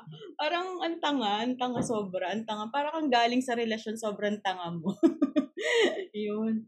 Di parang, although, ano, sabi nga, may, ewan ko, isang episode yata ni Machong Chismisan to. At ang, na-realize ko din eh, parang ma- matino naman tong kaibigan natin. Ewan ko, ba't ngayon lang nagising? Ang mahalaga nagising. Mm, Tapos, Never Tawa too late. Oh, parang yun. Um, yun nga, officially, hindi na ako DDS. Bala kayo dyan, Congrats. nakikinig sa akin. Hindi, parang ang sa akin kasi, ang sa akin kasi is that, um, actually kasama to sa questions ko, pero mauna na ako sumagot. Nalulungkot ako sa mga tao na nag-build ako ng friendship since high school na very unlikely friends kami kasi sila yung mga top mga sila yung mga honor students. Nung high school kami sila yung mga achievers. Tapos kasi nung high school mediocre lang ako. Pero ako yung pinili nilang kaibigan. For some reason meron kaming nag-connect. Tapos nag-transcend siya tumagos siya hanggang adult life namin alam mo tumapos sa amin politika Ganun. mm politika TDS pa rin siya. Hindi siya DDS. Dilawan Ah, sila. Ano sila? Um, anti-government sila. Actually, um, Critics. Tingin ko hindi sila Oo. anti-government. Feeling ko Critics. critic lang sila. critic ng admin. yeah, na, ewan ko siguro yung pagsugod nila sa wall ko is a form of care. Mm-mm, mm-mm. Na, which is hindi natin nakikita dati. Oo. Na, Pagsugod nila sa wall ko, pagsugod nila sa DM ko is a form of Mhm. care na parang gusto nilang sabihin, tumigil ka dyan sa kahunghangan mo na, na in a public space ka pang nagagaganyan. Na which is from there, nakikipagtalastasan talaga ako sa kanila. Hanggang, wala na hanggang ngayon. Um, hindi, dumating ako sa point na in-unfriend ko sila. Ah, so, Ako yung hindi, Ikaw pala yung bumitaw. Oo, eh, hindi kasi parang ayokong mailang. mm, ayokong ayokong maulit yung ganon na nag-aaway ka. It's as if nag-aaway kami wherein the the the beliefs lang naman yung nagkakaiba. Pero kasi ayoko yung dumating din sa point na nung nagtatalastasan kami, kaya ko naman sila, may mga bumaback up na naging naging out of proportion na yung scenario. Nagkaroon ng ad hominem moment. So, I'd rather unfriend na lang sila para in the event na may ganun, wala nang suguran ng wall. Para wala nang, ano, kasi parang ang nangyari nun, isa yung sumugod sa wall ko, tapos yung isang friend namin na kapa, kap- kapareho nila ng, magkapareho sila ng leanings, dalawa na sila. Di ako yung ano nila. Tapos may sumun, may umano din sa from my side of the political fence na mas ina, mas nagka sila yung nasa sila yung sumabog. Eh ako kasi kilala ko sila na alam ko from yung opinions lang namin na nagkakaiba. So yun, sinabi ko, kaysa naman maulit pa to, nag-unfriend ako. Ako yung nag-unfriend. Okay. May, tan- may tanong ako sa'yo, madam. Sa tingin mo, sa pag-out mong to, marami rin kayang mag-unfriend sa'yo. Oo. Oo. At ah, Ready ka ba doon? ready ako in a way kasi nakikita ko baboto sila kay BBM. Oh. alam mo yung, ah, may ano ako dyan eh, may term ako sa kanila eh. Kunyari, mga dating DDS na Naging BBM? oo, naging magiging magiging BBM pa lang. Parang parang ano ka, nag-jogging ka na di nag-jogging ka, umuwi ka, pawis na pawis ka. Siyempre, gagawin mo, magpapalit ka ng damit, di ba? Ang sa kanilang ginawa nila, binaliktad lang nila yung damit nila. Pawisan ka pa rin. Ah, mabaho ka pa rin. di ba? Hindi, kumbaga, hindi hindi pa rin magiging presko yung pakiramdam mo. Oo. Gusto ko yung analogy. Ay, sorry. Magandang analogy yan. 'Di ba? Parang ganun siya eh. Ganun yung nakikita ko. Actually, kanina ko lang siya inisip para sa podcast na to. Oo. na, yun nga, in relation dun sa nabanggit na kanina, yung, yung inaatake nila na nagdi-divide and conquer sila dahil natitreaten sila dun sa isa. Na Baka nakakatakot na nire-revise nila nilang, yung diba? history. Out of ayaw nilang manalo yun, they Mm. would rather vote for the son of the dictator kesa isa manalo yun. nakakatakot eh. Yung, yung revision ng history. Na which is yung 1986, hindi siya sobrang tagal. Na akala mo kung sasabihin nila, hindi pa buhay ng ganito, hindi ka pa buhay ng ganyan. It, which is, kaya nga siya pinag-aaralan para hindi na maulit. Kaya nagsimula Tama. Simula yun ng 1986, 1987, 1988 hanggang ngayon. Siyempre, pinag-aaralan yun. Mm-mm. Now, which is bigla na lang, parang nag-abang lang din sila ng ilang years para magkaroon ng, ano, ito, na- napagkataon na may Duterte na, ma- na makakapagpa-revise ng history na biglang, ito, mabango na si Marcos kasi, ano na to, matagal na. Which is, di ba, yun nga, katulad ng kay Hitler. di ba? Hindi porkit nang hindi nangyari sa'yo, eh hindi na totoo. Totoo. Yun yung, yun yung term dyan eh. Kaya yung Saka ang ano, ang byline nila, ah ang byline, ano to? Byline ba tawag doon? Tagline. Kami ang, ka- katulong nyo kami sa kahirapan. Kakampi nyo kami sa pagharap ng mga kahirapan ng buhay. Yun, di ba? Kasi nga anti-elitista. Kasi nga yung kabila, pinalalabas nila elitista. Analyze mo. Tutulungan nyo lang kami maging mahirap. Hindi nyo kami iaahon sa kahirapan. Eh, yung isa naman, ang ano niya, tapusin na natin. So, 'di ba? Tsaka yung, ang na- naiinis ako, yung, although natatawa na lang ako, nabasa ko lang to somewhere. Yung sinasabi nila na, ano nga, hindi ka pa buhay nung time na yon so you cannot, your opinions are not valid. Pucha, eh, naniniwala tayo lahat kay Jesus Christ. May barkada ba dito si Jesus Christ? Ah, para makapagsabi na nangyari yon Or, di ba? Parang tanga. O, so yung kay Jose Rizal na rin lang. 'di ba? May tropa ba dito si Jose Rizal para maniwala tayo sa kanya? Parang labo, labo men. Tsaka kung ikaw nga 'di ba, halimbawa meron kang nililigawan. Um, 'di ba meron kayong mga pag-uusap. Aminin nyo na inalam nyo ang dating history niya, paano sila nag-end up ng mga ex nila para maiwasan mo yung ganong scenario. Na para makilala mo siya better at alam mo yung strategy mo dun sa relationship. Aminin nyo, ginawa nyo yun. What if Mm. Tayo dito sa pagpamamalakad ng buhay natin, ano yung mga naglo-look back tayo, ano yung mga hindi nag-work dun sa mga decision natin para maiwasan natin in the future.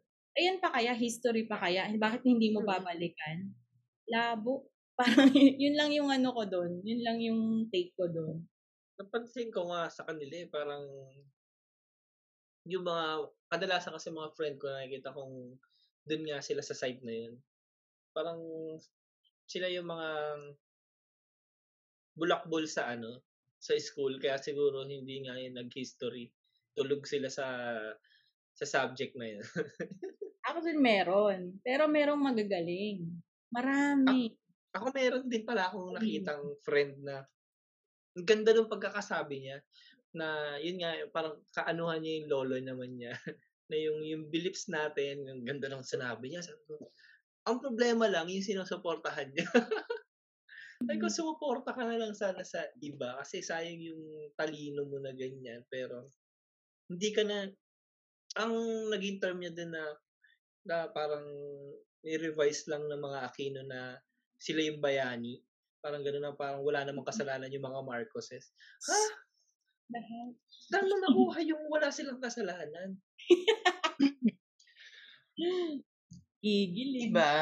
Mm. Grabe. Grabe yung mind conditioning nun, no? Mm. Paano, mo, paano mo nasabi yun? No? Parang, andyan lahat ng lahat ng links, yung mga pinapatay, lahat ng kung anong, wala tayong democracy nung panahon na yun, tapos tayo yung pinaka isa sa lowest ng yung per capita per capita natin ng GDP sobrang bagsak. Tapos, Kasalanan nga daw yun ni, ano, ni Cory. Ay, Grabe, no? Yung, ewan ko kung nakikita niyo yun sa TikTok, yung, yung, matan, yung babaeng matanda na ano, na isa siyang economist na... Oo, si Tita, Tita something. Eh, oo, yung basta, sobrang ganda nung, yung pa, parang, Yung analysis niya. yung argument na is Mhm. learning, hindi yung attack sa politician, kung Correct. anong meron nung panahon na yun. Grabe siya, parang, pero yung, yun nga, yung, yung mga close-minded na tao, wala silang panahon pakinggan yung mga gano'n kasi nasasaktan yung ego nila. Ganun nga yun eh. Ay. Kumaga, Ay, aray. oo, pag, pag ano, ay, ako, umaamin ako for the longest time. Actually, ngayon, kung hindi Mm. ko napakinggan, yung kung hindi ako nakinig or Mm. personally na witness yung kay Shell Jock, no? May mm, bias ako sa kanya eh. Basically, coming from a DDS bill, ano, parang pag simula sa pagiging DDS. Actually, I have this friend. Kasama din natin siya sa Matchung Chismisan community. Shoutout sa'yo, Art. Um, tawag dito. Um, sinasabi niya nga na actually wala namang nagbago sa'yo. Baka kasi hindi ka naman DDS, yung mindset mo, hindi naman talaga DDS. Oo. Kataon lang naniwala ka kay Duterte. Siya yung pinanghawakan mo noon. Mm. Mm-mm. Pero kasi kung nung parang pag nag-uusap kami, yung pag yung ano, hindi eh. Kasi kaysa dun sa mga nakikita niya na identified talaga na parang troll, na nag-share ng fake news, ganyan-ganyan. Yes. Hindi eh. Walang nabago sa'yo eh. Ang nagkataon lang, pinaniwalaan mo is hindi hindi siya dapat, hindi siya dapat, hindi siya karapat dapat dun sa Kumbaga para kang naging loyal sa isang tao na hindi siya karapat dapat dun sa loyalty mo. Parang ganun. para siyang, ano, para siya si, isang magaling na si GA. CGA. Ano yung CGA? Hindi, si GA, ah, basta artista siya na magaling mambola. Ah, okay. okay. Isa siyang GA? magaling na bolero. Oo. Parang, Sino si GA? sino siya? may ano, Ah, may, ah, ah! Oo, alam ko na, alam ko na, alam ko na, alam ko na. may jowa ngayong bata. Yung ano, yung isa sa pinagchichismisan natin, yung, yung magkakapatid, yung, ah, Oo, oo, oo, oo, okay. okay, okay. Game, game, game. Okay. Yun, parang, yun nga, ganun nga. Parang, ako naman, paano ba? Isa pang tanong. Um, Jessie, babalik ka pa ba sa pagiging DDS? Just in case pumal... Sino bang ano? Teka, wait lang. Tanungin ko muna. Sino ang... Anong kulay mo sa 2022? Dahil ako si Jessie Pinkman.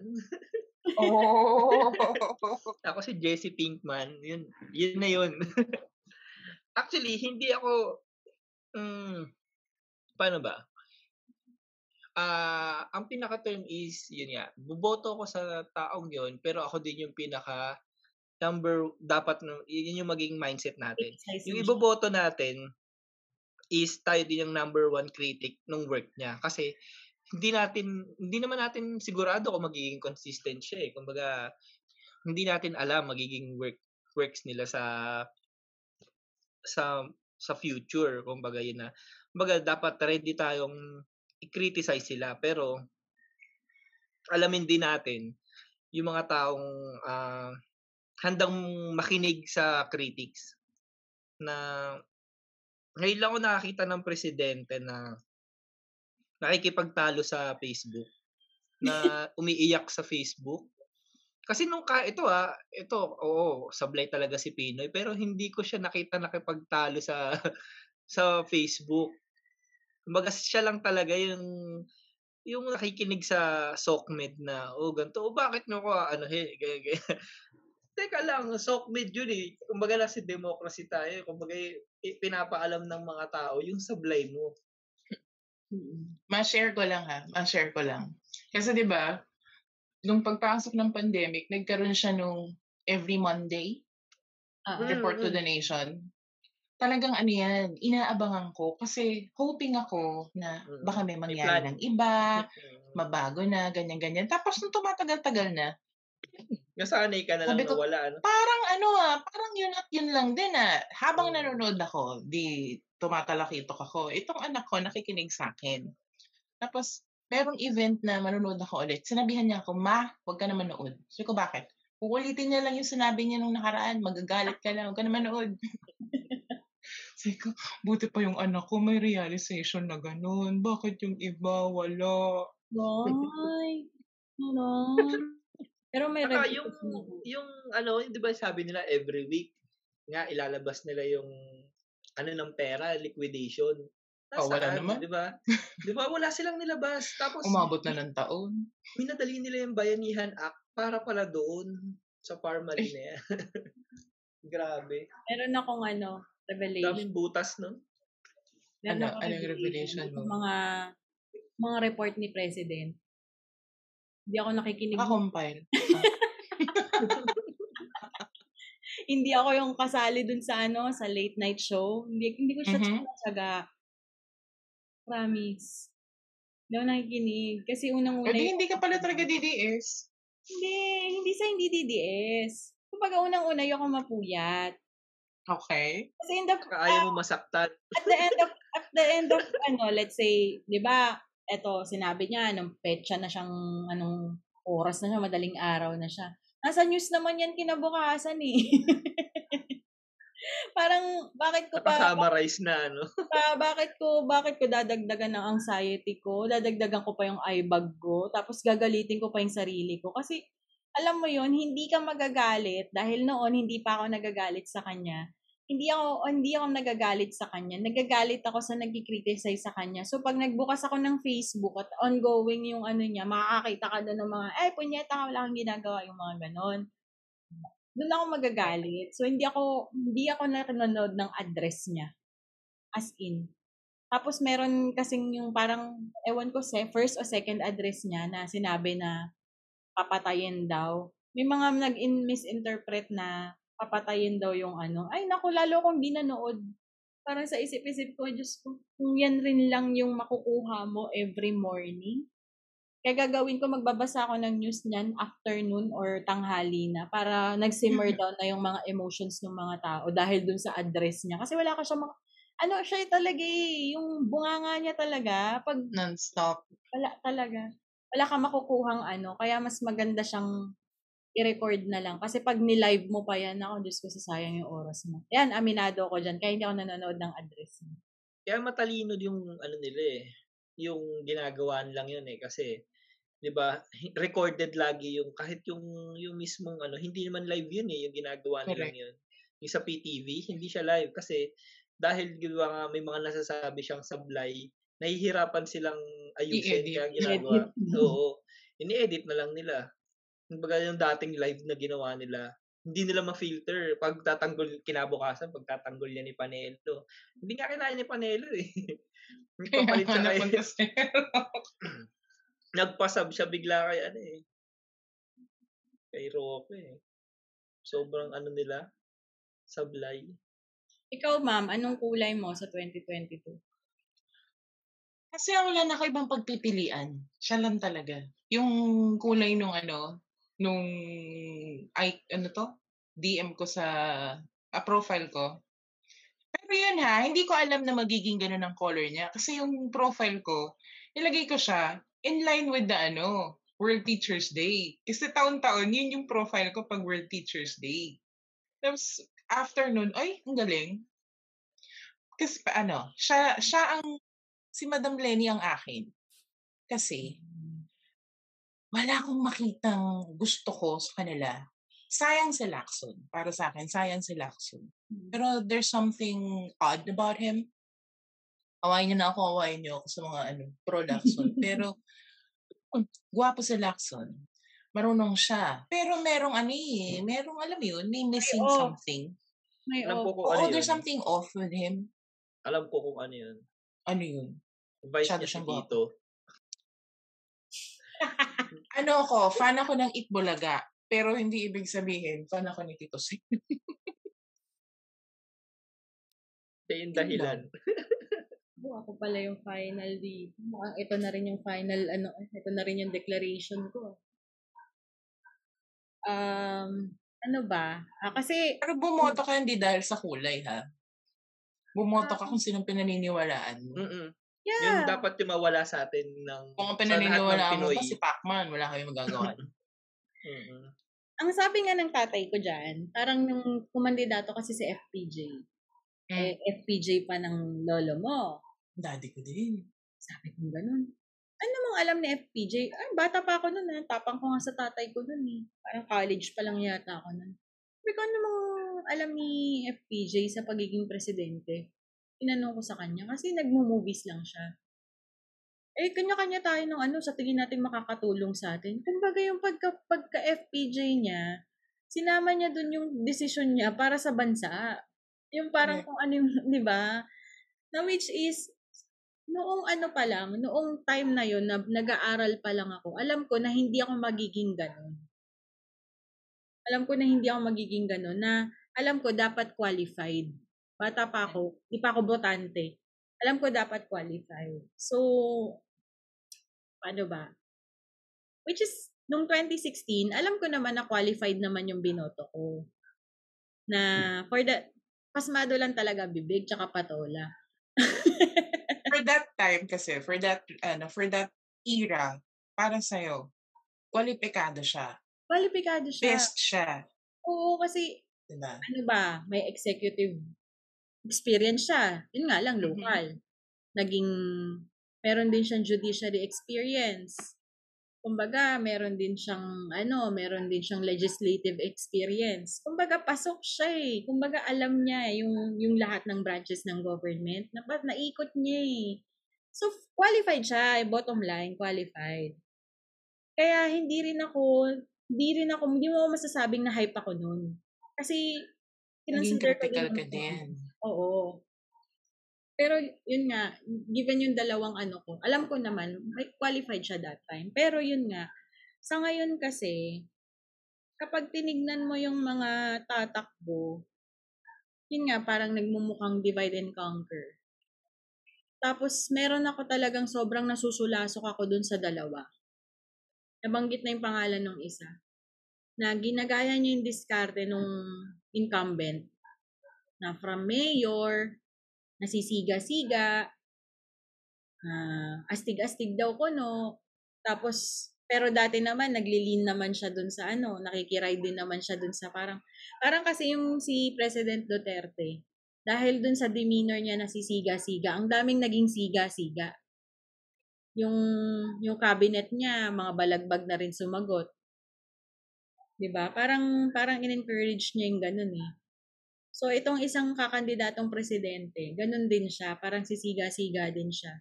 Eh napakabalimbing niya naman. Sinuwag niya rin yung Sino yung- lang yun, no? kung sino yung nasa, sino yung nakaupo, sino yung in power dun siya.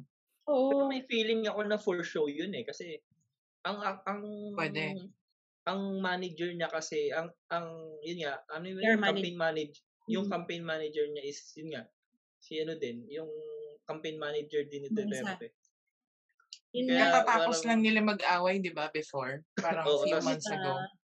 Tapos after ni, niyang pumunta ng Malacanang, Malacanang. paglabas, yun na, biglang yung isa na yung tinitira niya. Di ba? Parang lahat sila yun ang tinitira. Tapos biglang wala na rin siyang ano, sasabihin niyang forgive na bakit ganun? Na, na- wala ka bang ano, paninindigan ng sarili mo? Parang wala. Yun Diba? nga. Eh, anyway. ginagaya niya yung technique ni ano eh, ni Enrile. Hmm. Balimbing. Kunyango din. Hmm, balimbing. Tapos, ang medyo pikon talaga ako na nainis talaga ako sa pronouncement niya. Di ba tatakbong presidente si Bato? Tapos sabi niya, Amaya joke kasi parang inaano nga sa nakasangkapan siya dun sa ano, sa substitution, 'di ba? Mhm. Nag-rank daw siya technique. Ah nag-rank daw siya as number 5 na senate, senator ah, last senatorial elections. Tapos Amaya joke, sabi niya ganun. Ay talaga nag-essay na naman ako, yun na naman yung moment ko na nag-essay ako. Nasabi ko, lintik ka, nanalo ka, nag-rank ka as number 5 dahil yung popularity ng president nag-rub off sa'yo. Tapos ngayon, tatakbo kang presidente. Labo. Last minute. Nung, ako, nung bumoto ako, hindi syempre hype na din, hype na hype din talaga ako nun sa ano eh, sa kay Dutz eh. Pero hindi ko binoto yung mga senador niya eh. Totoo. Ang binoto, din. ang binoto ko yan sila Shell Jokno. Kasi sabi ko, kailangan natin ng pambalance. Totoo. Kumbaga, no, pero hindi sila nanalo. Si ano, si Chell, kahit ano, kasi hindi pa ako sold sa kanya, pero alam kong maayos siya. Mm. Noon. Yun, yun yung ano. Pero ba, ever since Bato, hindi talaga mabenta sa akin yan. Si Bongo. Kasi Lago, Tagis na yun. Actually, meron nga akong ano dyan eh, kay, kay Bongo. Kasi yung, ah, yung supervisor ko sa dati kong company sa Pogo, pinsan niya, kanang kamay ni Bongo. Oh. Tapos yun nga, so nakikita niya yung corruption sa sa Davao. Kasi tataka siya, wala naman siyang, wala naman trabaho yung pinsan niya. Pero sobrang yaman. Kanang kamay lang siya no, ni ni Bongo. Kumbaga wala siyang wala siyang ano, wala siyang official na trabaho. Ano kumbaga, yun lang sasabihin mo. Kanang kamay lang lang ni. Bongo. Kaya nga eh, parang sabi ko, oh, may ginagawa tong illegal. Kasi sobrang yaman daw Mm. sa Davao. Hindi, tsaka ang sa akin kasi, ang ano ko kay Bongo, hindi talaga maniwala sa kanya. Kasi, di ba, okay lang na maging special assistant to the president ka. So, naiintindihan namin ba't kailangan kang kabuntot lagi ng presidente. Kaso, for some reason, tumakbo ka ng senador. So, kung senador ka, di ba dapat pumapasok ka sa senado? Di ba dapat Mm. hindi ka pa rin nakabuntot sa Wala president? ka sa tabi sa malaka, ano, wala ka sa tabi ng president. presidential chair. Oo, 'di ba? Tapos parang may pronouncement siya na may sinabi siya na ano 'yun? Yung loyalty niya daw nasa pre- parang meron kasi cri- criticize siya na gawin niya yung trabaho niya as senator na since ang legislative is independent siya sa executive, 'di ba? Yeah. Dapat meron siyang meron siyang wall between the president and him. There's so there should be a wall kasi nga part siya ng legislative ano. Eh sabi niya parang hangga't kailangan siya ng president something like that na para siyang shota na ano. He will love him Nurse until siguro siya. Oo. Siya yung nurse, caregiver. 'Di ba? Parang hindi parang hangga't kailangan daw siya ni president, mamahalin daw niya ang president. habang buhay o hanggang kabilang buhay. Jowa, jowa, man. eh, mga jowa levels yung pagpe-pronounce ng ano, ng... Grabe, hindi ko gets, hindi ko gets. Kasi iniluklok ka ng tao, eh, nagtiwala sa'yo yung tao. Wala bang, wala bang weight sa'yo yung tiwala ng tao kahit initially ang tiwala nila dahil ano ka lang um tawag dito kay Duterte aligned ka lang kay Duterte wala ka bang wala ka bang ibabalik, wala ka bang isusukli doon sa tiwalang yun. Yun yung ano ko eh. Yun yung aking ano doon. Yun lang naman. Kaya hindi ko na siguro maiisip bumalik na pagiging DDS. Kung sakaling, yeah, hindi ko na kaya. Parang, nagdaano na nga ako eh. Parang yung meron ako mga fina-follow sa influencers na laging ano, nagdi nag ano an dahan-dahan akong nag-unfollow sa kanila. Parang hindi ko kaya, hindi ko kaya. Paano nyo minamind condition yung mga tao? Parang paano nyo dinidepensahan si Bongo? Paano nyo dinidepensahan si Roque? Paano nyo dinidepensahan si Duque? Hindi ko kaya. Parang ganun. Siguro Match na masasabi na lang natin siguro sa mga ano, sa mga listeners na if it's too good to be true, then it's not true. Correct. Oo. Tandaan nyo, sinabi niya noon, Papatay niya yung virus.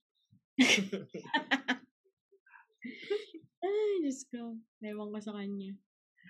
Anyway, parang, ano ba, parang nasabi na natin, anong, ay, hindi ko pa nasabing kulay ko, no? Oo. Actually, doon na ako naglilin. Kasi siya na lang yung maayos talaga. Yun. Isa rin yun. Parang wala ka ng ibang option. Hindi naman wala ng ibang option, pero parang, kung susa, magbe-base ako dun sa ginamit mo kaninang criterion, bakit ka nag, bakit ka nun pumanig kay, ano, bakit ka nag-support kay, ba't ka naging DDS? Mm-mm. Applicable sa kanya lahat yon Mm-mm. Siguro ano, ako naman, ako dun. ano, mm, wag natin tignan na gano'n na wala nang mapili. Tignan natin yung Mm. work, yung ginawa Correct. nila nitong pandemya. Sino yung Mm-mm. nagtrabaho nitong pandemya talaga? Sino yung maraming nagawa? Kumbaga, makikita mo sa limited budget. Wala silang budget. Talagang mga volunteers lang ang nagtiwala sa kanila. Mga doctors, sino mga sa mga doctors? Sila din. Kasi hindi binibigay ng tama ng gobyerno yung para sa mga doctors na which is binibigay nila sa kapulisan na hindi naman pulis ang ani gagamot sa virus eh kahit barilin Correct. nila yung COVID hindi nila mababaril yan kahit i-checkpoint mo yung COVID wala yan pero nasaan si yung itong mga tumatakbong ito nasaan sila nitong ano siguro yung isa ang isi ang isa ko nakikita diyan yun nga si Isko yung isa na may nagawa din naman talaga siya ng netong pandemya may tinrabaho sa sa local. Pero ang nakakatakot sa kanya, yung intention niya pagdating sa taas. Kung ano yung Tama. gagawin niya. Kumbaga, sila nga lang dapat yung pinagtatalunan ng bayan eh. Kasi sila yung may ginawa nito talaga eh. Nagtrabaho eh. Pero sino may yung may mas intention ng para sa bayan. Huwag na lang siguro nating isipin yung yung para sa atin na, oh, kasi ginawa yung buhay ko. Hindi. Ang isipin natin, yung ginawa ba ang mga kapwa ko? Tsaka, um, ano ba, parang niisip ko rin kasi yung kanina, yung, di ba pinagkatiwalaan si Bongo ng taong naluklok siya as senador dahil na-associate siya kay Duterte. Aminin natin, si Madam Lenny din naman. Na-associate siya dun sa Mm-mm. asawa niya, di ba? Mm-mm. Pero may ginawa siya para ma-earn yung trust on Mm. her own right. May ginawa Kahit- siya. Kahit Kumbaga, ano, yun nga eh, hindi siya, Hindi na lang na asawa niya. mm, saka yung hindi siya nagpa-affect, eh, siya yung, kung siya, tutusin, siya yung pinaka, ano, ng pangbabash eh. Siya yung talagang inatake ng inatake, pero nakita mo ba siyang sumagot sa Correct. Facebook na pumatol? Etong isa naman, tong si Bongo, pina, kinasuhan. Di ba nakita niyo ba yung kinasuhan yung ng cyber libel yung umiyak ka, submit yan, eh, which is, di ba dahil nasa democracy tayo, pwede tayo magsalita ng kahit ano na gusto natin. Na hindi hindi naman kumbaga yun yung ano natin eh right natin yun eh yung pagsasalita tapos kahit nga binabastos na nga yung mga anak na which is mali na yun eh kasi personal na yung mga attack sa kanya eh. pero hindi siya pumalag talagang nagtrabaho lang talaga siya na nagtrabaho and yun nga na earn ako sobrang ano din ako na mind condition din ako dati na epal lang siya eh, na na ganun nga Oo. Eksena. Parang ag-eksena. Bago eksena. pero sobrang grabe yung OVP sobrang yun nga yung mga naging kakilala ko nga din na kung gaano magtrabaho yung Ay. OVP Eh, ano naman, tawag dito, o yan, na-identify na natin sinong boboto natin at na-justify natin. Kung may chance kayo to reach out dun sa, kumbaga hindi naman natin sila i-convert sa mga DDS pa rin, ano yung pwede nyong sabihin sa kanila? Unahan mo, Jessie. siguro ano um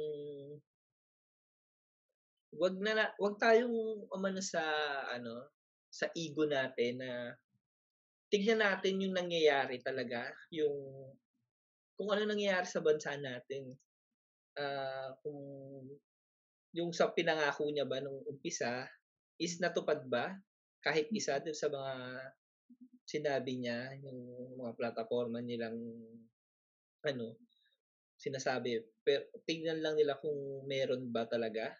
And kung naniniwala pa rin talaga sila na ganun, ah nasan tayo ngayon, yung Pilipinas? Ta. Yun. Ma'am AJ. No, iko-quote ko yung ano, yung na na nasagap ko galing kay Gary Granada. Kasi may post si Gary Granada about politics in the Philippines at saka kampanya na yung election. Sabi niya, bumoto ka hindi dahil supporter ka o fan ka. Bumoto ka doon kasi naki, alam mo na may mangyayari doon sa may mangyayari sa Pilipinas kapag siya yung naging, siya pag siya yung nanalo, siya yung naupo. Ngayon, uh, dun sa mga fan pa rin, yun nga, mag-reflect kayo. Ano yung nagawa na niya para sa inyo? Ano yung, tama yung sinabi ni Jessie eh, yung bang sinabi niya noon, um, natupad? Pag sinabi, pag, syempre may sasagot niyan, paano mangyayari nga, di ba, nagka-pandemya? Ano yung ginawa niya para sa inyo nung nagkaroon ng pandemya?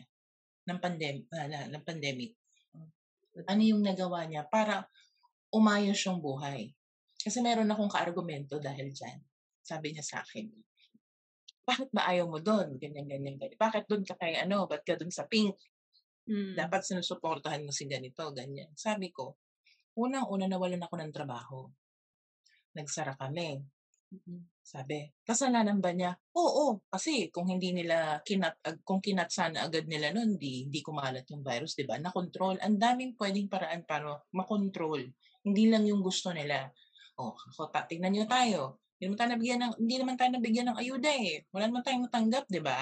Mm-hmm. Oh, pero naka-survive tayo. Ibig sabihin, hindi tayo depende doon sa plano nila. Gumawa rin tayo sa sarili natin pagpaplano. O yun pa lang bakit ko pa siya iboboto? Bakit pa ako papanig sa kanya? At tapos ang balik sa akin, eh bakit yung mga, yung mga napili mo may nagawa? Ay, marami. Ito, oh. Yun na. Kaya, reflect, reflect din. Waiting. Yun, salamat. Salamat. Sana sa- magbago. Salamat sa inyong dalawa. Parang ako yung tinamaan doon. ako yung nakinabang doon sa advice. ah, ano, ayun. Um, yun, pasensya na sa mga dating kapanalig. Pasensya na kung bumitaw. Hindi ako humihingi ng pasensya dahil out of ego. Humihingi ako ng pasensya sa, ah, paano ba? Parang, ang sa akin is that, hindi ko kayo pipilitin, pero sana makita mo siya, nyo siya sa perspective ko, na kung kalokohan na hindi kayo nagkakamot ulo. Kalokohan yan. Um, sana yung kamot ulo moments na yan, makita nyo siya as red flags at mag-step back kayo kapag nagsisimula na kayong magkamot ulo. Ang sa akin lang is that gusto kong sumunod sa leader na may plano. Gusto kong sumunod sa leader na umaastang leader. Mapili ako sa boss. Critical ako, naging critical ako sa mga nagiging boss ko. At ako kasi, bilang amo, hindi ako nagtotolerate ng bullshit.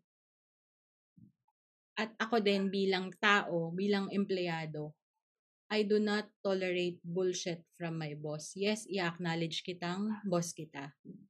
Pero ipaparating ko sa'yo kung ano yung nakikita kong tama. And this time, buti na lang, naihabol pa. Last trip. last trip, nakikita ko kasi na hindi na tama. At hindi talaga solusyon ang threat para mapasunod mo ang tao. Kasi hindi tayo mga bata. Hindi hindi tayo mga bata na kailangan takutin ng pamalo. Hindi tayo mga bata na kailangang sigawan at hindi tayo bata para utuin ng pagmamind conditioning. May mga sarili na tayong isip, nakapagtapos tayo ng pag-aaral, mar- marami sa atin nakapagtapos ng pag-aaral, gamitin natin yung mga talino natin, iba't iba nating talino, para i-discern kung maniniwala pa ba tayo. Pero kung naniniwala ka, hindi kita pipigilan, hindi kita i-convert. Ang akin lang is discernment. Kasi iba talaga. Iba na, iba na. Hindi na siya hindi na siya hindi na hindi na maganda yung lumalabas sa bibig niya at yun na rin yung nagiging reflection kung paano pinapatakbo yung government. So, yun lang. Nga, dami, dami excuse. May last words pa ba kayo, mga madams? Sir? Sir Jesse? Sa akin siguro, ano, mahalin nyo lang yung Pilipinas. Um, Yun. Pilipinas ang mahalin nyo. Huwag yung, huwag yung kung sino man. Maging makabayan kayo. Huwag nyo isipin kung, ah kung paano ah, ang pagpili natin. Huwag nyo isipin na giginhawa tayo. Dapat giginhawa kasama yung mga ah, mga kababayan natin Pilipino. Yun lang. Ma'am AJ? huwag niyong sukuan ng Pilipinas. Totoo. Yun lang. Huwag niyong sukuan ng Pilipinas. Sumuko kayo sa tao, pero huwag sa Pilipinas. Totoo. Totoo. Yun lang.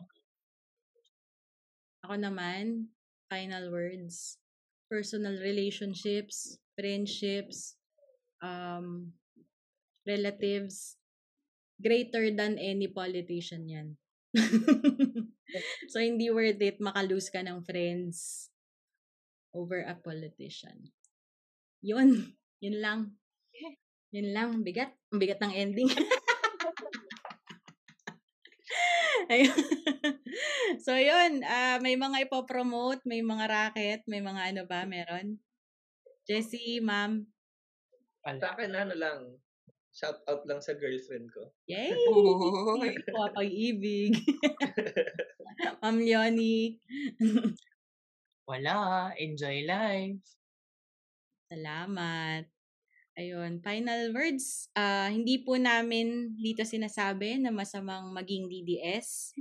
Dahil itong mga kaibigan ko, actually, all of you, tinanggap nyo ako bilang DDS noon.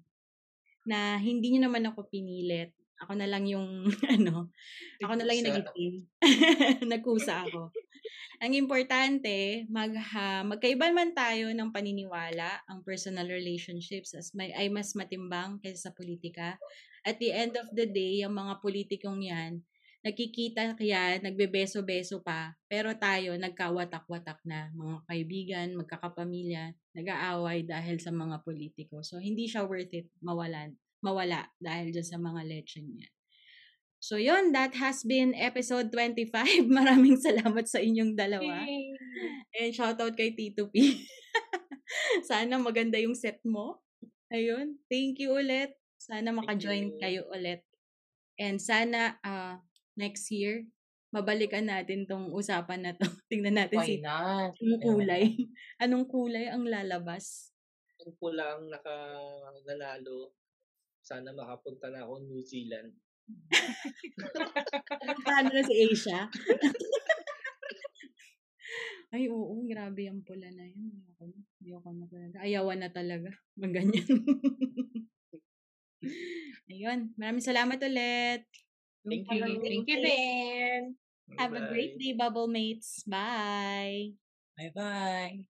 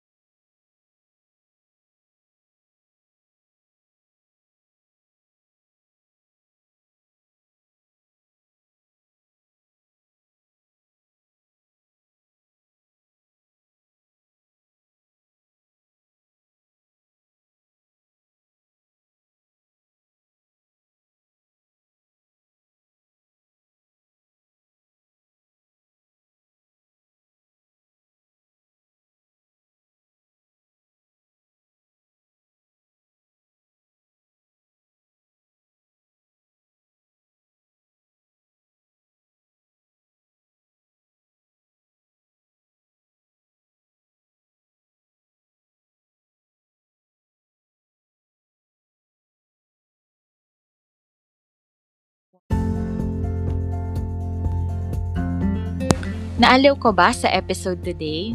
Aw, thank you! For your comments, suggestions, or violent reactions, kindly message me at my FB page, MJ's Bubble Podcast, or my IG account at MJT, that's E-M-J-A-Y-E-T.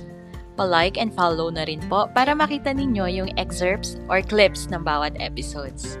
Also, kindly click subscribe to my Spotify account and also in your favorite podcast platforms for you to be updated sa future episodes. Bye!